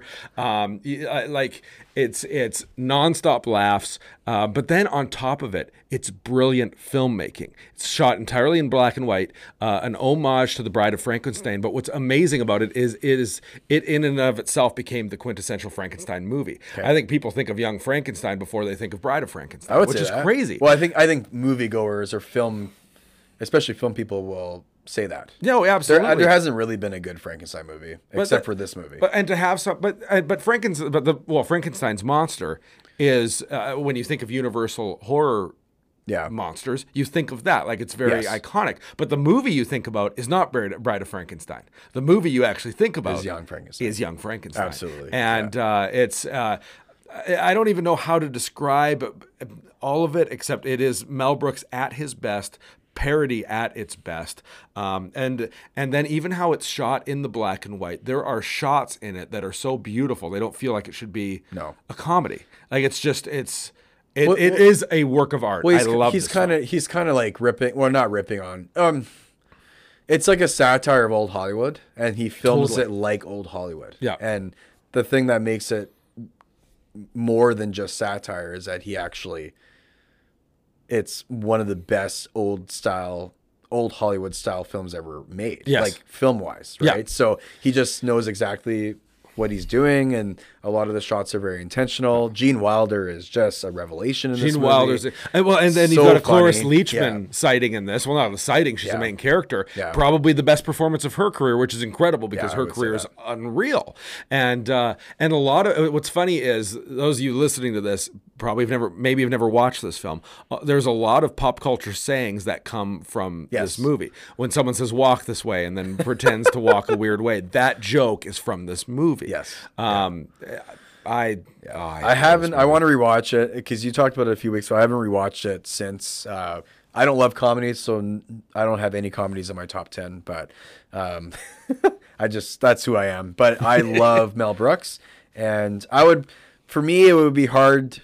I do agree with you. I think Young Frankenstein is better than the producers, but I think I like that's the a producers more. Yeah. Producers is a great I love the producers, and again, two guys on one set most of the time, and it's just so funny. Gene Wilder is just so good, and uh, Those yeah. two movies really demonstrate how good of a writer, of a comedic writer, Mel Brooks was. Yes. Because that what's interesting about the producers is they made a remake of that that stars um, Matthew Broderick and Jeremy Lane, I think. Yes, And it all and it has a cameo from Will Ferrell.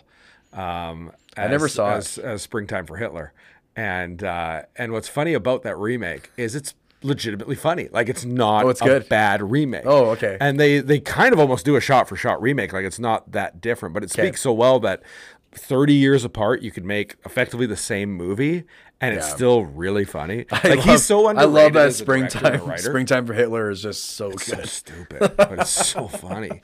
And that was and just the, reaction after everyone watches it, and it's just so good. like it's one of my that's one of my favorite one of my favorite moments in film. It's just and Young Frankenstein has a few moments like that too, and like Eeyore time sliding side to side, and yeah, it's really good. I, I, and uh, when he stabs himself in the knee, trying to prove that he's uh, that he's okay, and But it wouldn't have worked honestly. Like Gene Wilder is so good. Like, Yes, he's this is- he's so zany and he's so. If you haven't really, I, it, it's actually I would. I, a lot of people probably don't even know who he is anymore No. because those movies just aren't in. well, you know him from you. Uh, hopefully, you know him from the the old Willy Wonka and the Chocolate Factory. the- That's his the most known role. Yeah. But his best role is in Young Frankenstein. Yes. And then he made, and then the other Mel Brooks one is obviously Blazing Saddles. He was one of those actors like a Joaquin Phoenix, like Daniel Day Lewis. Anything he did was excellent. But he almost always uh, was in Uh, He was, he in was a Mel. Brooks. He was a Mel Brooks guy. He was uh, primarily in comedies. Um, but yeah, he was really enjoyable to watch and easy to see on, on screen and just very likable. And it's a That's a good movie. I want to. I'm probably gonna rewatch it this week or next Oh, week. I- I, haven't seen it in a long you time. won't be disappointed. Whenever I rewatch Mel Brooks, I just always remind myself of how much I do like him. Like Blazing Saddles is so good, and yeah. Uh, so my number five was There Will Be Blood, and we talked about that. So Paul Thomas Anderson. Good if you haven't seen that, stop listening and go to this, watch go this. watch. Go watch it. Yeah, it's so good. Uh, it is dark and you'll be so depressed after. um, I've I'm uplifted watching that movie. So. Never, I would not describe it as an uplifting film. uh, what not to do as a dad. Anyways, so number four, your number four. This is where I think it's going to get very interesting. So My number four um, might be surprising, but I still think this is a 10 out of 10 movie. It's one, again, I watch it every year. Um, it's my favorite Disney animated film of all time, Pinocchio. Uh, it's number four. I I love it. wow, I love it. Rewatch it. That's watch, crazy. Watch the opening uh, sequence. It's uh, the most beautiful of art Oh, you'll ever see yeah. on. Uh, uh, it's very good. I, I just I, I love uh, the message of uh, uh, always let your conscience be your guide. I think we don't see that anymore. Even the sequences like when he, he goes to Pleasure Island and everyone gets really weirded out because Yeah. oh they, they smoke and and it turns them into donkeys. Yeah. But the message really is uh, when you give into peer pressure, it turns you into a bit of a jackass. Like that's Yes. really what the that's that's Or- what the message of the whole movie is. Or this is like this is Pleasure Island, but this is what happens when you delve into pleasure, right? Exactly, and and and just this idea that following your conscience and doing what is right is what effectively leads to Pinocchio's humanity. That's that's the whole message of the movie, and uh, and so some of some of the most beautiful music uh, in all of Disney, some of the most iconic and visually, I think it is visually the most stunning animated movie of all time. Yeah, it's really pretty. I- it's really pretty. Um, so it's it's my favorite Disney one. I watch it all the time. It's one of the two movies on this list that my kids are old enough to enjoy with me. Yeah. and so maybe that puts it in a little bit higher of a light. Um, for me, it, there was three animated movies that I was wrestling, which which go in this, and it's, it was between Toy Story three, uh, this, and Beauty and the Beast. But this wins out.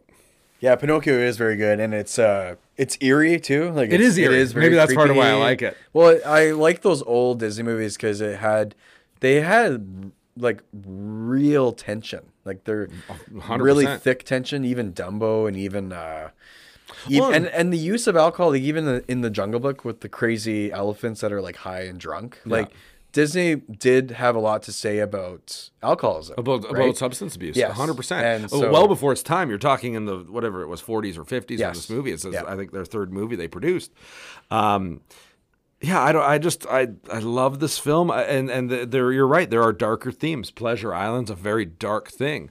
Uh, the idea that he effectively gets tricked into slavery. Yes. Uh, I mean, these are dark themes. Well, even being a puppet, right? Like someone's controlling you. Yeah. Right? So, and then the idea of this is what it's going to have to take to not have someone control you anymore, Yeah. right? So that whole theme of just being a puppet, right? It's very smart. And then just the so- the fact when you wish upon a star, the fact that this is the theme song One of the best songs Of all ever, time. I would say. I- I and when you go to Disney parks, I love going into the kiddie ride. I guess that what's that section called? Like by the carousel. Yeah, by the carousel, and you just hear that song. You hear Peter Pan. It's just there's Well, nothing there's like those songs. There's nothing, Yeah. and and this uh, this movie, uh, and an underappreciated movie in its time. It was a box office bomb, uh, but one that through the years I think is now looked at as I to me. By the way, a lot of these movies were box office bombs.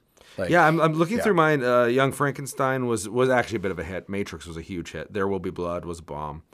Uh, Shawshank was a bomb. Happy Gilmore was a bomb. Yeah, and I yours, think I think were. all my I think all my fives, my top fives are definitely bombs. So Jaws wasn't. that was six. Oh, that's my list. number one. That's why I said that. Oh oh yeah, for you. My top three were all massive hits. So my number four Yeah. is Martin Scorsese's best film he's ever made. It is Raging Bull. I just leaned back in my chair waiting for that answer. I didn't have a Scorsese movie, which feels weird because I do love most of his stuff. I would not put that as his best flick. Okay, so what would you say is his best movie? Hold on, hold on. Okay, so th- so think about There's that. a part of I, the Cameron Diaz performance in it And Gangs kills it, but I do love Gang, Gangs of New York a Yeah, lot. it's really good. I find myself I'd probably maybe I'm not as big of a, of a fan of his as I, I just I respect his stuff. Like I do love The Departed. But by the way, like he is, I rewatched a lot of his movies over the last two weeks. He is one of my favorite directors of all time. I, I don't mind that a- some of his movies are sloppy. I what I like about his movies is he just goes for certain shots and he just goes all in on, especially his earlier work. Lots of character work with mm-hmm. Taxi Driver, with Raging Bull, and I would say Raging Bull is my favorite of his movies because hmm. a he didn't he doesn't like boxing. He never wanted to make a sports movie, and he kind of made fun of it. But well, De that's Niro, evident in it. but De Niro, came, well, I disagree. De Niro, when he when De Niro landed that role, then Scorsese saw the passion De Niro had for Jake LaMotta, who is a terrible person, by the way, one of the worst characters of the 40s and Yeah. and to the 60s and this movie is just about I just love the it doesn't romanticize that time period but No, the way it's shot it's just so like the movie's called Raging Bull and he is a raging bull Yes. he is uncontrollable and he's a womanizer he is an abuser to his to his wives Yeah. no one can control him and he's not going to let anyone, anyone control him but that's also why he was one of the best fight, fighters of his time Hmm. because he was just unrelenting right but even I love the theme of how his personal life caught up with his professional life, and in the end, he just let Sugar Ray just pound him, right? Because like just destroy him in that last fight because he was so defeated as a character and as a person that he and that last the the boxing scenes in this movie are I think are so wonderfully shot and they're so Yeah. like the texture of the black and white, the the smoke in the air, and then like him just bringing the camera in the ring, and the fights are so personal. I think The fights are very I think the last movie that did this well was Creed. The Creed movies bring the camera right into the Yes. into the ring really well. And Raging Bull and Rocky kind of did that, but Raging Bull does it in such a personal way, and you just feel everything Jake LaMotta is Mm-hmm. feeling in those moments because it's just so raw. And the the just the different grays. Like the gray when the light hits the smoke versus the mat versus the crowd versus the light shining in, like all the different layers of black and white. It just is a beautiful movie, and it's it's it shows us that but kind of boxing in its heyday, but in that time period, it was like a really violent sport that was really corrupt. So it also shows the corruption of this beautiful sport in that time period with the fixing of the matches and stuff. And and if you just want to watch, like if you thought Joker, if you thought recent movies like There Will Be Blood or Joker were excellent character pieces, this is one true. of the best character pieces ever filmed. And Robert De Niro is a revelation in this movie. This is his best performance, uh, in my opinion. And the movie starts with him old fighting in front of a mirror, and then it's a it's like signs. It's an amazing full circle ending where it, you, you see his journey from young to old and how he just lost everything, right? He he he gained everything, but then he lost everything because he kind of missed the point. And then he got into law trouble and yeah. so it's it's a really good movie. It's very meticulously shot and what I do like about what I love about Scorsese is sometimes his editing is sloppy, sometimes his movies are a little bit sloppy, but what I love about especially Raging Bull is he's a he's an actor's director. He hmm. lets actors just it's almost like theater. He just sets the camera down and lets them act Yeah. in a room. Yeah. And Raging Bull has a ton of moments like that. Yeah. Joe Pesci's excellent in it. Yeah. It's really yeah, good. Pesci's good in it. De Niro's awesome in it. It's my favorite sports movie. wow. Yeah. I guess see, it's so funny. I don't know why I don't love this movie more because It's cold. I, I just that's that's probably it. I, I, I as you can tell, those of you that are listening, I, I like to connect with my main character, and that's probably it. Um, but I, I but I don't understand why I, I'm fine with There Will Be Blood, and I was fine with Joker, but this one always felt so cold to me because they're very similar as far well, as the there's tone like there's woman abuse in it. So Yeah, there's the literal I- scenes of violence like it's- towards women it's- and there's and he womanizes quite uh, all the time in the movie. So he looks at his wife as the trophy. So there's a there's a very interesting romance between him and Vicky in the movie. See, and and I- Vicky's like this trophy wife, and then she ends up hating him. And and it's and just it's been over a decade since Yeah. I've seen this movie. Yeah. Um, and because I, when I saw it, I didn't particularly care for it, and uh, well, I respected it for what what it was. My issue with the boxing was always uh, the realism of it. I like the chaos. It, it feels chaotic. It does, and I yeah. like that. Um, I I I love the sport of boxing as far as as a fan. Yeah. I don't want to get in a fight, um, but I've always appreciated it, and I I get frustrated when a movie. Um, pretends to be really realistic and then kind of isn't and that's my main problem with that movie, That movie. versus a movie like like rocky or like um creed that knows Yeah. that well it's pretending it's also I think that it's movie. also dumb from I think that movie is get-go. mixing both those styles together. I think it is and that's what i don't like about it Okay, so I think yeah, I think it's telling the true story with Jake LaMotta's Yeah. lo- personal life, and then it's romanticizing the boxing. Yeah. and I think it's doing that because Jake LaMotta. Then thought that's a fair that- thing. Thought that was gonna give him everything he ever He wanted, wanted, and yeah. it ended up giving him nothing. Right. So I just uh, maybe it's just because I'm such a big sports fan in general. It's like when I watch Creed and they uh, in the in in Creed two they give the uh, the betting odds for And the the rematch, ESPN, and the real like- guys are on there, And I'm just I, I I looked over at my buddy who was sitting next to me. I'm like that would never happen. That would not be the odds. And that's that's kind of my problem with the boxing in Raging Bull is Okay. it just doesn't feel like an actual fight. And that to me, like it doesn't feel like an actual scheduled boxing match. I And- do love that, there's so uh, much realism in that film that it takes me out of the film. Okay. Now I get what you're saying, and, and maybe that's because I haven't seen it in ten years and I didn't see. Well, I love the vertical shot, like the the Hitchcock shot he shot he uses at the end. Yeah. When his character realizes like he's just asking him he's asking Sugar just to punch him, right? He's Yeah. saying, Hit me, hit me, he's standing against the ropes, and then the camera comes right down. It's a wide shot, lights behind Sugar, it's a POV of LaMotta, Yeah. and then it zooms, you know, the setting zooms out and the character zooms in. Yeah. And it's just that it's an epiphany moment, right? Yeah. So the movie isn't trying to be realistic. No. And and that's why I don't But it just feels so painfully real when we're outside of the ring. Uh, And it is, all- and that's is, and that's yeah. that was the, my That's disconnect. also, but that's also why, yeah, I love it. I love Scorsese because he captures Yeah. periods so well. There's one other director that does it better than him, and we're gonna get to that later. But he just captures that. I feel like I'm in the 40s watching that movie. Yeah. Yeah, I in answer to your question, I think it's The Departed for me.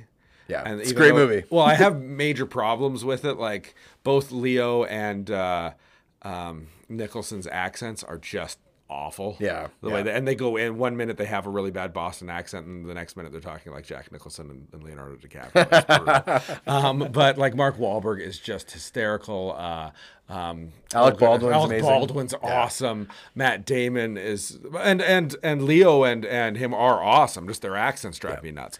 Um, but that's probably my. Scorsese is a he's a seminal director. Go and watch his movies, except for Silence. Do yourself a favor, don't watch Silence. But you- all do of his all of his other movies are excellent. See, Really. I, I find though, I do find myself thinking he's more overrated than underrated. Because I there's I, not, I don't I don't agree. See, and like for, that's why I don't. To me, I, I wasn't even tempted really to put. Uh, I felt like I was supposed to put one of his movies in my top ten, but I wasn't even tempted when I really looked at what do I like watching because I don't have a movie of his that I just like. uh, But I've never felt highly about Goodfellas, and I know Yeah, that's like and I his- love everyone loves that one. I, I he's a character director, so he cares more about the the characters in his stories versus the technicality of his movies, Which I agree with. I totally think I do find his earlier work is technically better than Yeah. his later work. I think Taxi Driver is technically a masterpiece. I think Raging Bull is technically a masterpiece. Like when it comes to filming and shots and putting the piece, I think can't Comedy is technically a masterpiece. I see that with him. Like I see that he is really good at uh, as a character director as getting the best out of his actor Yes. acting Yeah. actors. Um, but I I honestly feel like there are other directors who are just as talented in that but make better movies. So that's score that's um not Scorsese that's uh um Tarantino that's PTA Okay. that's uh, uh that's um Francis Ford Coppola. Like there's there's guys that I think do the character that better? Studies and let their actors breathe hmm. and but still make far more competent films. And every there I've never seen a movie of his that I couldn't have edited 40 minutes out and made a better picture, I feel like. And I'm not saying I couldn't have made a better picture, but I feel like you could cut 30 to 40 minutes from almost every one of his movies and they would be better, more cohesive character studies. And I think the greatest example of that is The Irishman. Now, oh. that movie could have been another half hour. I would have been happy. No, So, no, I'm- that movie needs to lose an hour and a half. I'm just the type of person where I couldn't get enough of Pesci in that movie. I couldn't I like I just Pesci's great. loved Pesci's great. But I like I mean I grew up watching Raging Bull. I grew up watching good like I like and putting it was so smart to cast Pesci and De Niro together one last time together as like those cohorts in that it- movie. But did it's it just feel so good. like it was great? Like, why did it feel great to cast those two members? Because here's how I feel. This is why I have a problem with the movie. It feels like going and buying like a boy band's greatest hits album. Like, yeah, I like De Niro and I it- like Al think- Pacino I and think I it like wor- I think it worked. I think it worked. I just Yeah. felt like it was a bunch of old guys getting together to to you know what shoot the breeze one last time. Let's But I lo- that I loved it. Let's, don't let's go on a road trip again like we used to. But it's everything like just- it's ugh. everything I loved. It was almost like guilty pleasure Scorsese because he's really good. Like and it was. like it is guilty pleasure Scorsese. like but- Coppola. He's really good at capturing broad moments. Even like the scene in the theater in that like that Yeah, yeah. whole theater sequence. You just feel like you're in that theater with those mobsters, right? And so I just his movies are just really cathartic in that way. And that's why I really like Scorsese. And he he he goes for that more than editing. Yeah. Or more than and that movie actually The Irishman has the best editing in any of his movies. It is a four-hour movie. But it has the best editing in any of his movies. Some of the best I- cuts, some of the best. that, That- movie to me, I like. I, I didn't just like went met on it. I didn't like it. Like I Yeah, did I not know you like didn't like that it, film. and I liked- I I, like Pesci in it, and I actually really liked Ray Romano in it too. There. I just really like Scorsese. I really do. I uh, I've realized the, as when I'm doing this, I respect Scorsese. I actually don't really like most of his movies, and that's fair. which I didn't actually think. And then it's like, I, I thought I was supposed And then to. I rewatch, and then I rewatch a bunch of them. and I'm just like, oh, like why don't they make movies like this anymore? Like, some of it, uh, some of it's gr- Departed's my favorite. I think. But anyways, okay, so this is it. This is the Top three. top three You already know my movies one. of all time. And but you, we'll let you talk about it, and because you kind of talked about it already, but we'll let you just rant about it when we get to number one. Yeah, yeah, But number three for you, Brad, is Empire Strikes Back. Star oh Wars. man, Um, I, I, it's a good one. I don't even know what to say. It's the best Star Wars movie. I know it's cliche to say it's the best Star Wars movie, but the Well, it reason is it's the best Star cliche to say that is it's the best. It's the best written, ironically enough, Yep. not written by George Lucas. No. And uh, best character development.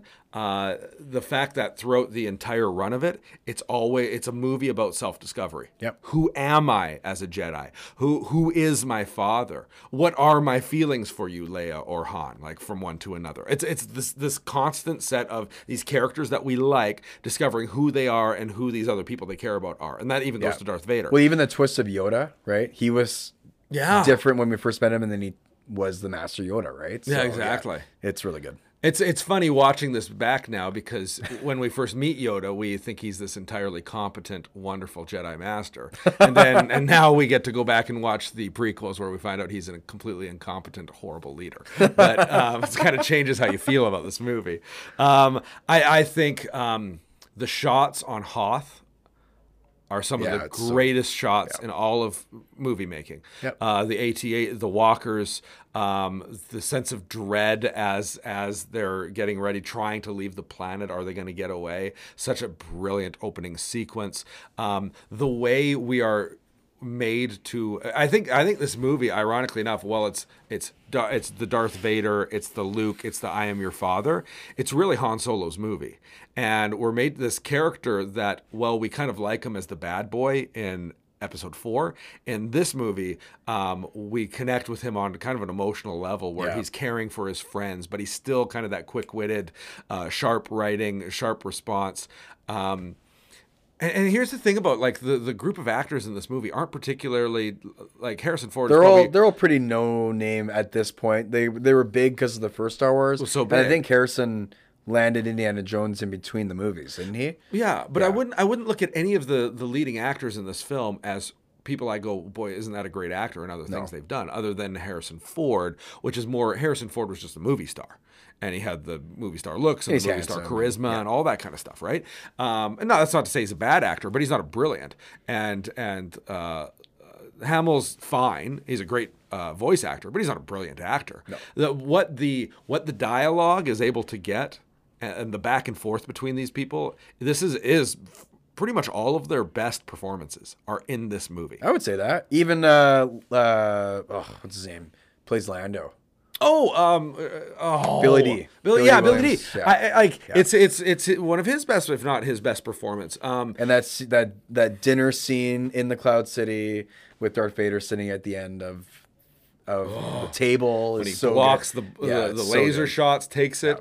Um, Yeah, it's and this is the movie that George Lucas pulls the pulls the most from the Seventh Samurai, because I love that lightsaber battle at the end in the carbonite area with like the orange steps and the blue background with the red and blue lightsaber. Like it mixes the samurai genre with the science fiction flavor, and it just looks so good. It's one of the best duels in all of film, I would say. Uh, this was a movie that I was really sad to not have on my list. I'm shocked it's not actually. but it was on it, it was off it, it was on it, it was off it. I just, uh, I just think the movies that are on my list are better films. See, and I don't uh, know. yeah. And, and and my But I- thing, and I not and what and I- it's an argument worth having. I think this is a perfect movie. I, I, there's nothing I I do change too. about it. I still think it's a ten out of ten. Uh, the I just think these are. I just think they're just better. mo- I I don't know if it's the style. I don't know what it is, but it, I just like like and, and, and Yeah. with this movie uh, it's now a cliche but i think we forget how powerful the i am your father moment was Oh, it still is. when you don't Yeah. well now it's just the emotion of of luke's reaction to that Yeah. um, but because we all know that fact, it's not the same thing. For the when you see this for the very first time, and if you have no knowledge of Yeah. that, it's mind blowing. And for the year it came out, which was what seventy nine or eighty or whatever it was, right, right around the eighty. I think. I think 80. Um, this was was culture shifting, like like pop culture Oh, yeah. shifted on its axis because of this reveal. Uh, so I don't know. Uh, special effects that still hold up well, writing that was still sharp, uh, characters that are all memorable and lovable. It's my third favorite movie of all time. Yeah that probably should be on my list, but next week it will be. well, what was your number That, three? that movie's so freaking It's good. awesome. Star Wars is just Empire is the best Star Wars film ever made. It it's, is. It's a masterpiece. It's, it's just great. it's so good. Oh man. Well, my number three is Pulp Fiction, and I love Quentin Tarantino. I know you don't like this movie. I don't like this movie. Uh, yeah. I So respect it. This is just. I respect. I just love Tarantino. I think him and Kubrick are my favorite directors of all time, and he. If there's one, I I picked. There's so much to pick from. I love Kill Bill. Like Volume Two, Kill Bill is just the reason why I love samurai movies. It's the reason why I love superhero genre. It's it's uh, you have Inglourious Basterds with, with the best opening dialogue scene of all time. You have It's one of uh, the strongest twenty minute runs. Of it's any movie I've amazing with and Christoph Waltz is a revelation in that scene. Oh, and you have uh, even the Hateful Eight with the smashing of the antique guitar and like I just love the the pressure cooker that movie is with dialogue. Like Quentin Tarantino, I compare him to Shakespeare quite a bit Yeah. Mm-hmm. because he's a master of dialogue and language, and he's a master of the F word. He's a master of using foul language to a certain uh, degree of like he's very intentional with his language, right? Yeah, with with his Yeah. writing, he tries to ev- evoke a response from the. And it's- he's very different than Paul Thomas Anderson. Yes. in the fact that, or even Scorsese, that he really is trying to pull something out of his audience. Yes, and I, I would say I would say like Aaron Sorkin's kind of the layman's version of Tarantino because Aaron Okay. Sorkin tries to write whippy dialogue all the time. I mean, sometimes he's really good at it. Like Social Network is a really well written film, and I love the whippy dialogue That in that almost movie. that almost made my list. But same, but Tarantino, I think is just a mat. Like I could just sit with two Tarantino characters with Tarantino dialogue, sitting in a room. I could sit and watch a whole movie where they're just talking back and forth. It's just he, the way he creates energy in his movies. And Pulp Fiction, I picked that movie because it's so non-linear and it's like the. f- I think it's still the freshest Tarantino movie uh, of all time. Like I think it's uh, how do I explain it? Well, it's I- his sixth sense in the, in Well, I the think- sense that people weren't used to his thing yet. and I, but he hasn't made a movie that nonlinear since. You know what I mean? Like it's so No. it almost exists like the way it's put together. It's and it's got one of the best MacGuffins of all time with the suitcase, and you never know what's in it, right? Yeah. And it's got the best, and then with the shot behind. Uh, Marcellus Wallace's head with the band aid, so people think that his soul is in the briefcase, and it came out of the hole in the back of his. Like it's just unreal, right? But it's it's just so mysterious. It's got it almost feels like a crime gangster version of Alice in Wonderland, where you have like the random gimp scene, and it's just like what? Like it, all of a sudden you're going across, you're uh, you're driving on the street, you hit someone, and then you're in the, this gimp scene that looks like it's from from Hostel, right? Yeah. And it's just like so it feels like an Alice in Wonderland crime fairy tale movie, and I love Bruce Willis in it, and. it- it's perfectly cast. Uma, Uma Thurman, John Travolta play well off each other so well, and they. Uh, I also love the overdose scene. It's just, it's just pulpy. It's raw. It's it's. There's nothing like it. It's got like this nervous energy about it too, and it's almost like a celebration of everything Tarantino loves when it comes to film. Just with the dance off between Travolta and Thurman, and uh, and I also love the You don't you don't find that stuff campy at all?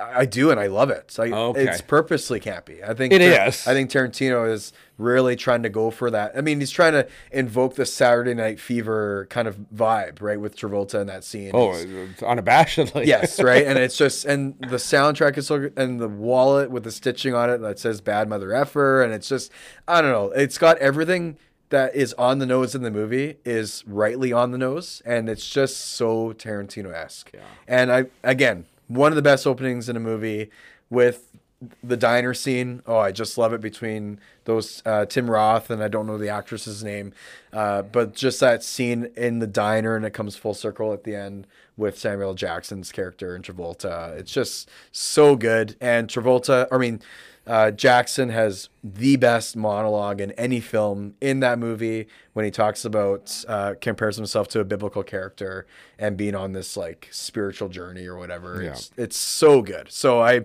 I really appreciate Pulp Fiction. I love the movie. That's my comfort food. Whenever I just want to watch a movie that I know I love, I watch that movie. I, I watch it once a month usually, and it's my favorite Tarantino movie. Even though all my movies are my favorite Tarantino movies, this is like the one movie I think that screams Tarantino. I think other.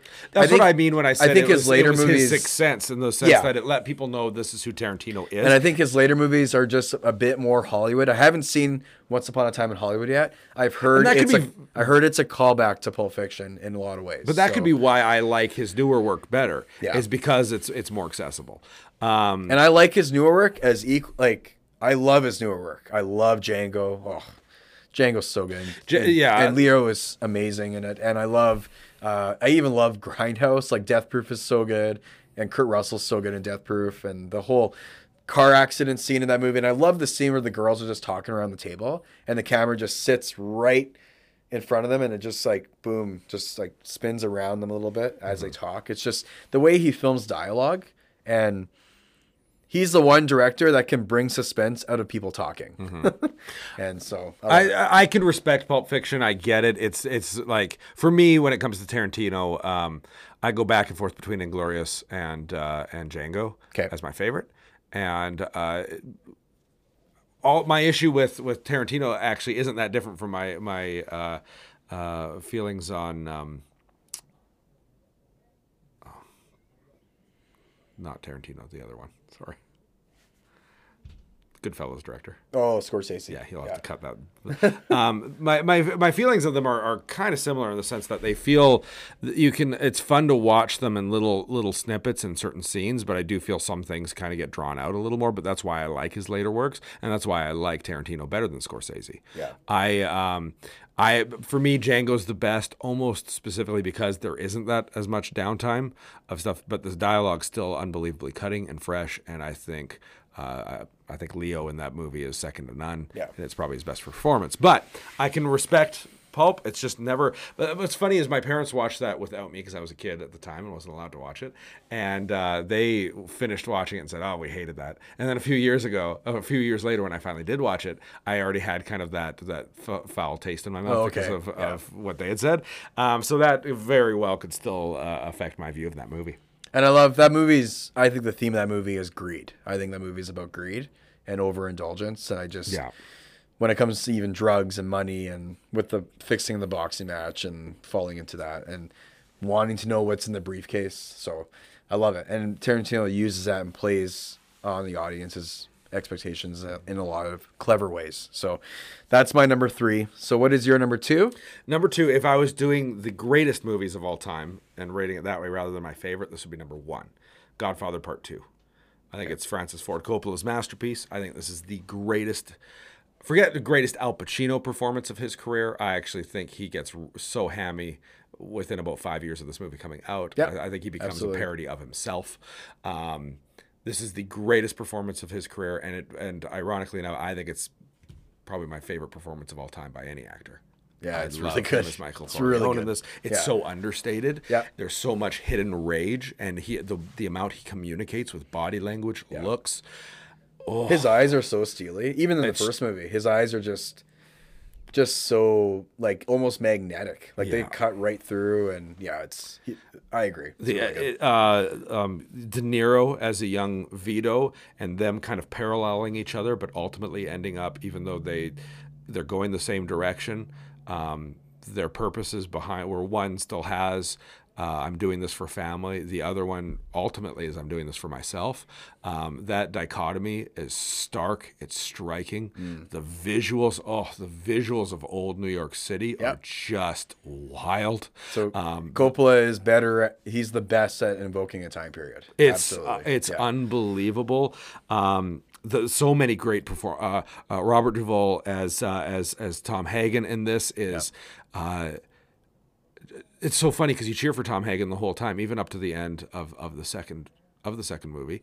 Uh, yet that scene where he effectively tricks the congressman into thinking he uh, slept with this prostitute and murdered her, um, he's actually smiling at this evil thing he's and, and you're in, in an instant the way Coppola communicates that even the people you think are good in this world, they're really not. Yeah. And I think that's really, that's really good. powerful. Um, and just the idea that um, once you start on a track, and it's very Breaking Bad esque in this way, once you start compromising, once you start, you know, when we meet Michael in number one, he is the one member of his family that's going to go and serve the ar- army, and he comes home as, a, as an army hero. And by the time, uh, by the time we get to the end of the second film, he's murdered his own brother, and just this it takes a little bit of compromise, a little bit of compromise, and before you know it, you're not even the person you, you recognize in the mirror anymore. And I think that's such a powerful story, and the acting is so unbelievable. Um, the the character of Hyman Roth uh, is, uh, I think he was like an acting coach. He wasn't in a bunch of movies.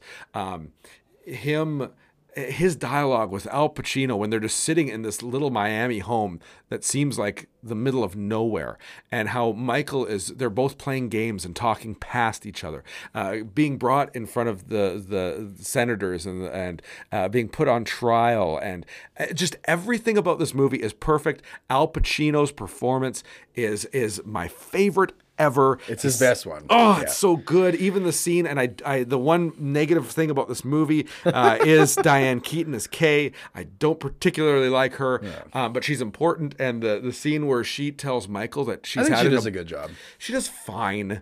I don't like her character anyways. Like, Yeah, maybe it's just she's so character unlikable. The character's so unlikable. um, but the scene where she says that she's had an abortion Yeah. is, and his face. Goodness gracious, just the rage in his face. Yeah, so and then everything that happens with Fredo of the I know it was you and the uh, you don't harm him until mother's dead. Yeah. Just it's so good. it's so It good. is, I love it. Sorry. It's so good. I could talk so about my for hours. my number my number two is The Shining. So this is my favorite Kubrick film, and this is the best horror film ever made, and it is a absolute bang on masterpiece. It was not received well at all when it came out because people didn't understand it and it wasn't for its time. And I love it because Stephen King is an overrated writer, and this is the best version of the story. Yeah. And King hates The Shining because it's too good for his own good. And The Shining is Shots fired at The Stephen Shining King. is incredible. It is just a masterpiece in filmmaking like if you want to talk about eerie and true fear and sca- and just fear and and uh, kind of like creepiness, this movie uh, encompasses all that with the mysterious room two three seven, with the reveal of that what's in that room, with the long tracking shots of uh, of uh, Danny- Danny and, uh, on, on the his- motorcycle, uh, the toy yeah. bike, uh, going from room to room, and the th- motif of a maze and the character of the hotel ensnaring this family and you know getting its evil hooks into uh, Jack and this idea of getting lost in the maze, right? And it's just oh, it's so good.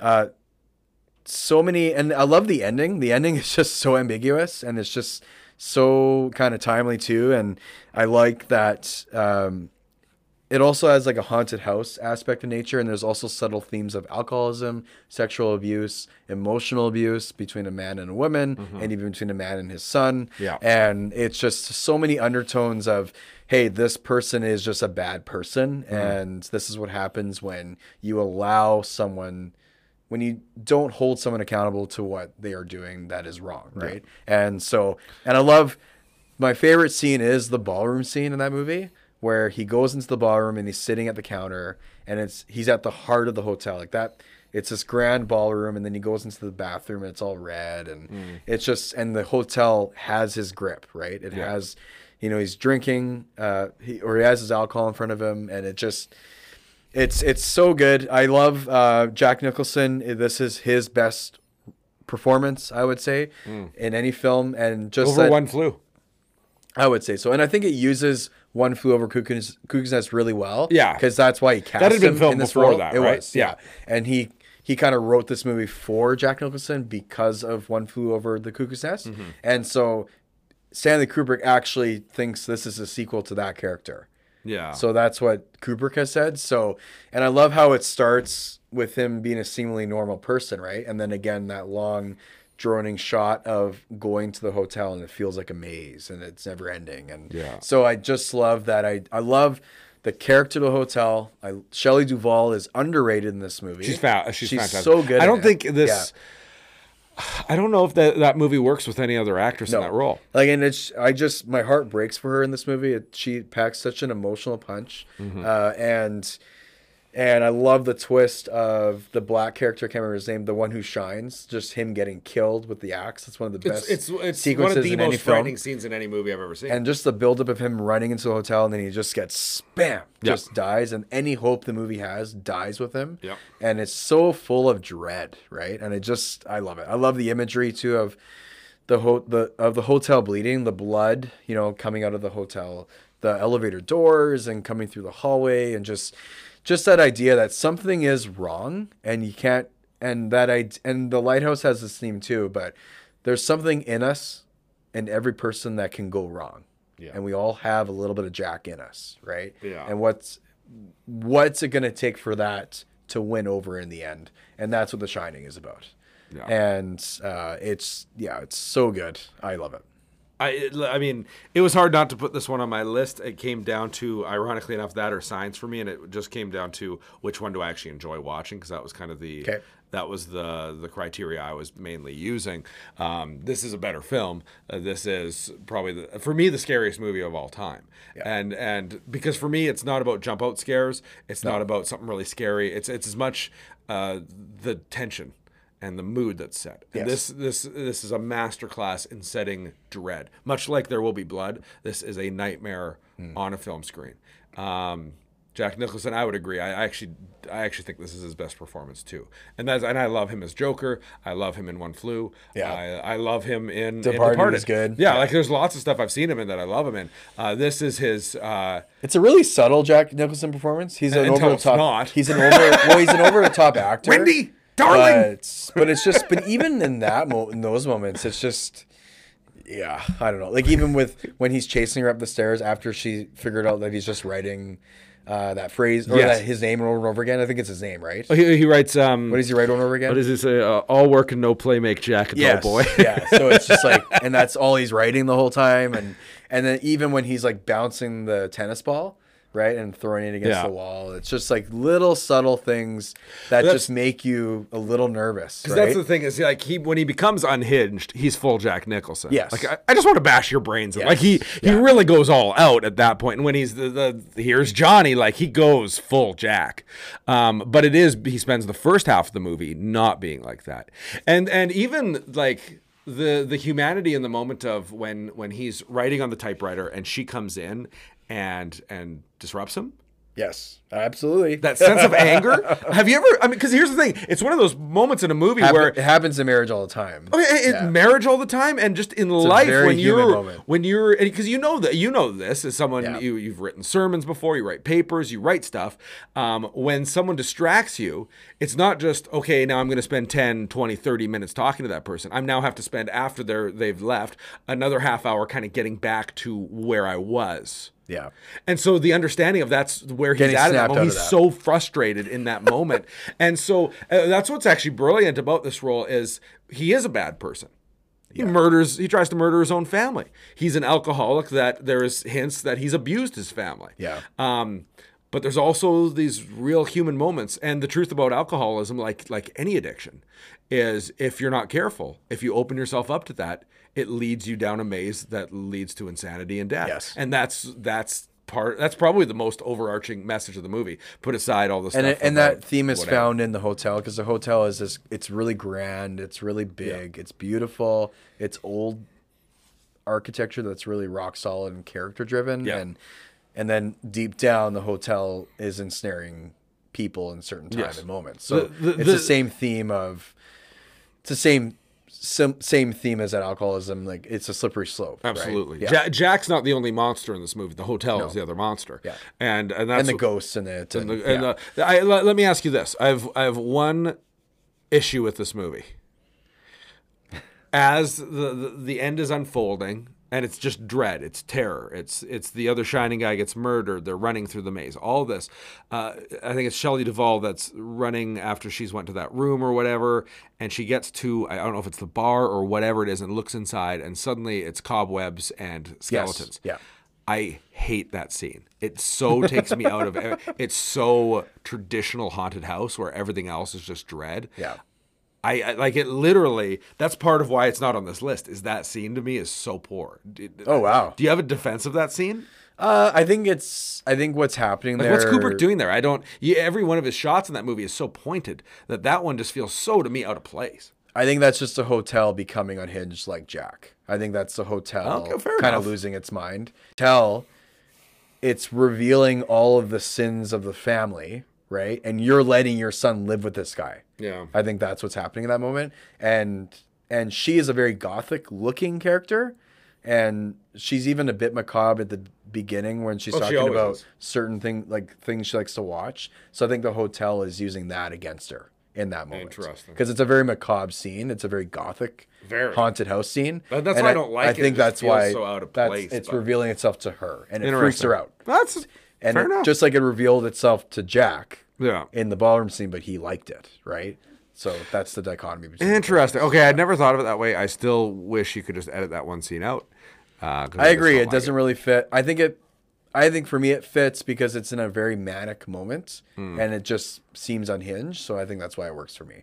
But it doesn't fit with the rest of the movie. No. Um, but I think it's I think that's on purpose because it's a, a Duvall. It's uh, his wife's. It's through the lens of his wife, which the whole movie is through his lens, right? So Mm-hmm. and and Danny's. So I think it's the one moment that shifts to her, Yeah. and then that's why it feels a little bit just disjointed. Yeah. And I think it's. I don't think it is disjointed. I think it just feels that way because it's not. The rest of the movie isn't like that. Yeah. So what's your number one? Oh, it's Jaws. Jaws. Jaws is my number one. Anything else you want to add to that? Not really. Just uh, I think it's a perfect movie. I think it's the greatest blockbuster of all time. I think it inspired everything we have that's good about movies now. I think it brought about a little bit that's bad because it was just so successful. Um, lots of re- the- remake or lots of copy, lots of copies, all that kind of stuff. But Jaws 3. uh, perfect casting, perfect uh, uh, score, uh, perfect everything. I everything about that movie I love. My number one is The Godfather. And I, and here's the thing, I was. It's I like- I love it. I I agree with you. I think number two is a masterpiece, right? Yeah. Um, and I uh, I just think, you know what else? I just thought about this too. Like, it's so sad that the Lord of the Rings didn't make it on my list. Those movies. Are Yeah, so they are good. I know. anyways. I, I thought about them too. Anyways, The Godfather is incredible. It's I rewatched it recently. It is spellbinding. It's oh, like it's one clever scene after another, Very. and it's I even the scene from the intro where it's the romanticized everyday life of the mobster family wedding. Right, Mm-hmm. I love that opening, and it, it feels like you're with the family, right? Yeah. And then you meet Michael, and he's a war hero. And I love the subtle twist in that movie that it was the dad's plan that Michael was the war hero, so they could get power into the into the White House eventually. Like I love that. It's- It's very sinister, and it's. I also love this. I love. I like character arcs that change, where people change. Obviously, you can mm-hmm. tell. Oh, yeah. So I- that's why I picked The Godfather over the number two because even though they're both masterpieces and they're both ten out of tens, uh, I just love Michael's turn from even with him ignoring Kay mm-hmm. and then getting married to that other girl in Italy, and then she dies, and just like the the reach of the mob across con- across continents, right? And how powerful the mob really is, and it's just it's just captures New York so well in that time period. It just feels like a living, breathing diorama of that time period. And I, I can't even they like recreated streets. Like they built street sets, full street sets, and they redid the fronts of the buildings in in New York. It's unreal Yeah. How they filmed this movie, and it's just it definitely stands the test of time. Uh, and I think it's Al Pacino's second best, if not best. I think both these movies, I treat them as one movie, like Kill Bill one and two. They really are, and, and I that's- I think it's Al Pacino's best performance of all time, and I love seeing him turn into that gangster at the end of the movie. It's so good, and Yeah. even that even I love the idea of hallways in this movie. There's lots of hallways. Yes. So lots of looking out hallways. When he's in the hospital and no one's guarding his dad and he's running up those hallways Uh-huh. and it's manic and it's it's just Robert Duvall is so good. James Caan is so good. Uh, This might be James Caan, my favorite. it's his best movie, I would say. Yeah. Better than Casino. Yeah, it's But is it better than Elf? I don't know. he plays the same character, I would say. he's definitely not- well, a little, he's a little less, uh, a little less angry. Um, he is pretty angry in this movie, but it's just and even like the idea of like don't cross the family, like it's Oh, oh, it's I awesome. love it. I, I so got so like for me, like if I was to read do the list with with your um what do you call it? Uh just the same reasoning behind your stuff. yeah. so if you're gonna do the same list, yeah, Sorry. If I was going to do the same list, uh, I would put uh, Godfather 2 is number 1, Godfather is number 2 and then Jaws. yeah, Like uh, so, uh, but it's it's two issues. The one of you only have 10 spots. Um, Yes. and I want to put my and favorites I didn't, on it. I didn't want to do like- like, sequels. I also yeah. took Barry Lyndon off because I didn't want three Kubrick films on there. Yeah. even though I love Barry Lyndon. So, But I'll tell you what I love about Godfather and also what separates why I like Godfather 2 better. Um, I think there's there's a few issues in Godfather. Number one, uh, the Don, uh, played by um, oh goodness, like Marlon Brando. Marlon Brando. Yeah. I think he he casts such a large shadow over the entire picture uh, that it actually it kind of for me takes away from Oh, everything really? that Al Pacino's doing in that movie. And Al Pacino's performance in the second. I just so much love better. him and Pacino together. I love seeing those. They are really fun I love seeing those two characters together. Yes. and even the father son moments near the end of the movie are just, or that middle, that third act Yeah. are just so strong. Like that idea that no son, like it, you were always a part of the family. Like it was my plan for you. To be in the White House and Yeah, to yeah. have that power, It's- right? it's so it's just like stuff. and then Uh, it's just like I just love. That's why I picked one over two. Yeah. because I love seeing those two together. See, and, and Yeah. one has kind of the more memorable scenes. Uh, so the the the head in the bed. Yeah. the, the head of the horse in the bed. The whole sequence where they're, the other mob is coming to kill uh, Yep. Don Corleone in the thing. Which, by the way, uh, there's so much The baptism scene. Oh, is that what you're talking about? No, no, where uh, Don Corleone, he's been shot. He's now in the hospital. And then Michael goes and realizes Oh, yeah. none of the guards, they've all been paid off to leave him. Yeah. And so Michael goes down with the driver. And when a car pulls up full of gangsters, they put their hand in their Yeah. coat like they've got a gun. And uh, then the, they, drive drive, off. And then the other guy himself because he's so Yeah, scared. so good. And th- the subtlety of just put your hand in your thing. It's like the other brilliant scene in that movie is when he murders the the cop and the judge. Uh, when when Al Pacino goes to the Italian thing, uh, he goes into the bathroom and there's a moment where he reaches up around the uh, the the toilet thing. And most directors and most movies, he reaches up, gets the gun from where he's told, and it's already been established it's going to be. That's not what Francis Ford Coppola does there. It's not what Al Pacino does there No. He looks for it. And for a moment, as you're watching that first time, you think, oh, they didn't put the gun. The gun's not there. And you start to freak out. Like, those are the brilliant things that that movie does, that Godfather 2 does as well, Yeah. that most movies don't have the foresight to do. And it pulls so much more Well, out of an and, audience. and when they kill Paulie, that scene is so good. Like Oh, the camera, the- camera pulls out. Leave the gun, take the cannoli. It's behind. yeah, it's behind Yeah. Lady, Lady, of Liberty and the grass. It's Yeah. just yeah. It's my number one. The, but my my the other but there's just a few parts that that pull me out of it. Uh, the guy that plays the singer is so bad. Um, that, that's kind of pl- Tommy. Tommy is so bad. The fight scene between the the um, the daughters husband and Sonny, where he beats him to a pulp outside. Okay. It's got to be one of the dumbest looking fight scenes where he's missing him by a full foot.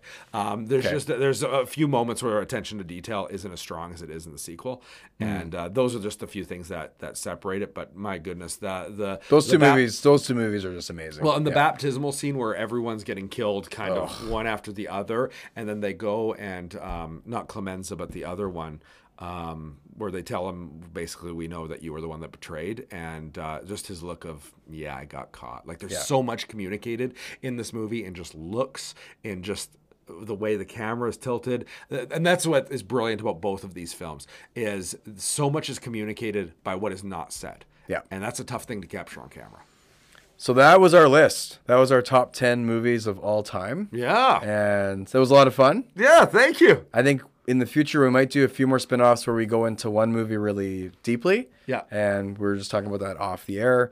But uh, let us know. You can go to our website, www.enrichregina.com, and you can email in what your favorite movies are. And it'd be fun to see some of your lists, even if it was five movies or whatever. And then we can maybe read those on air.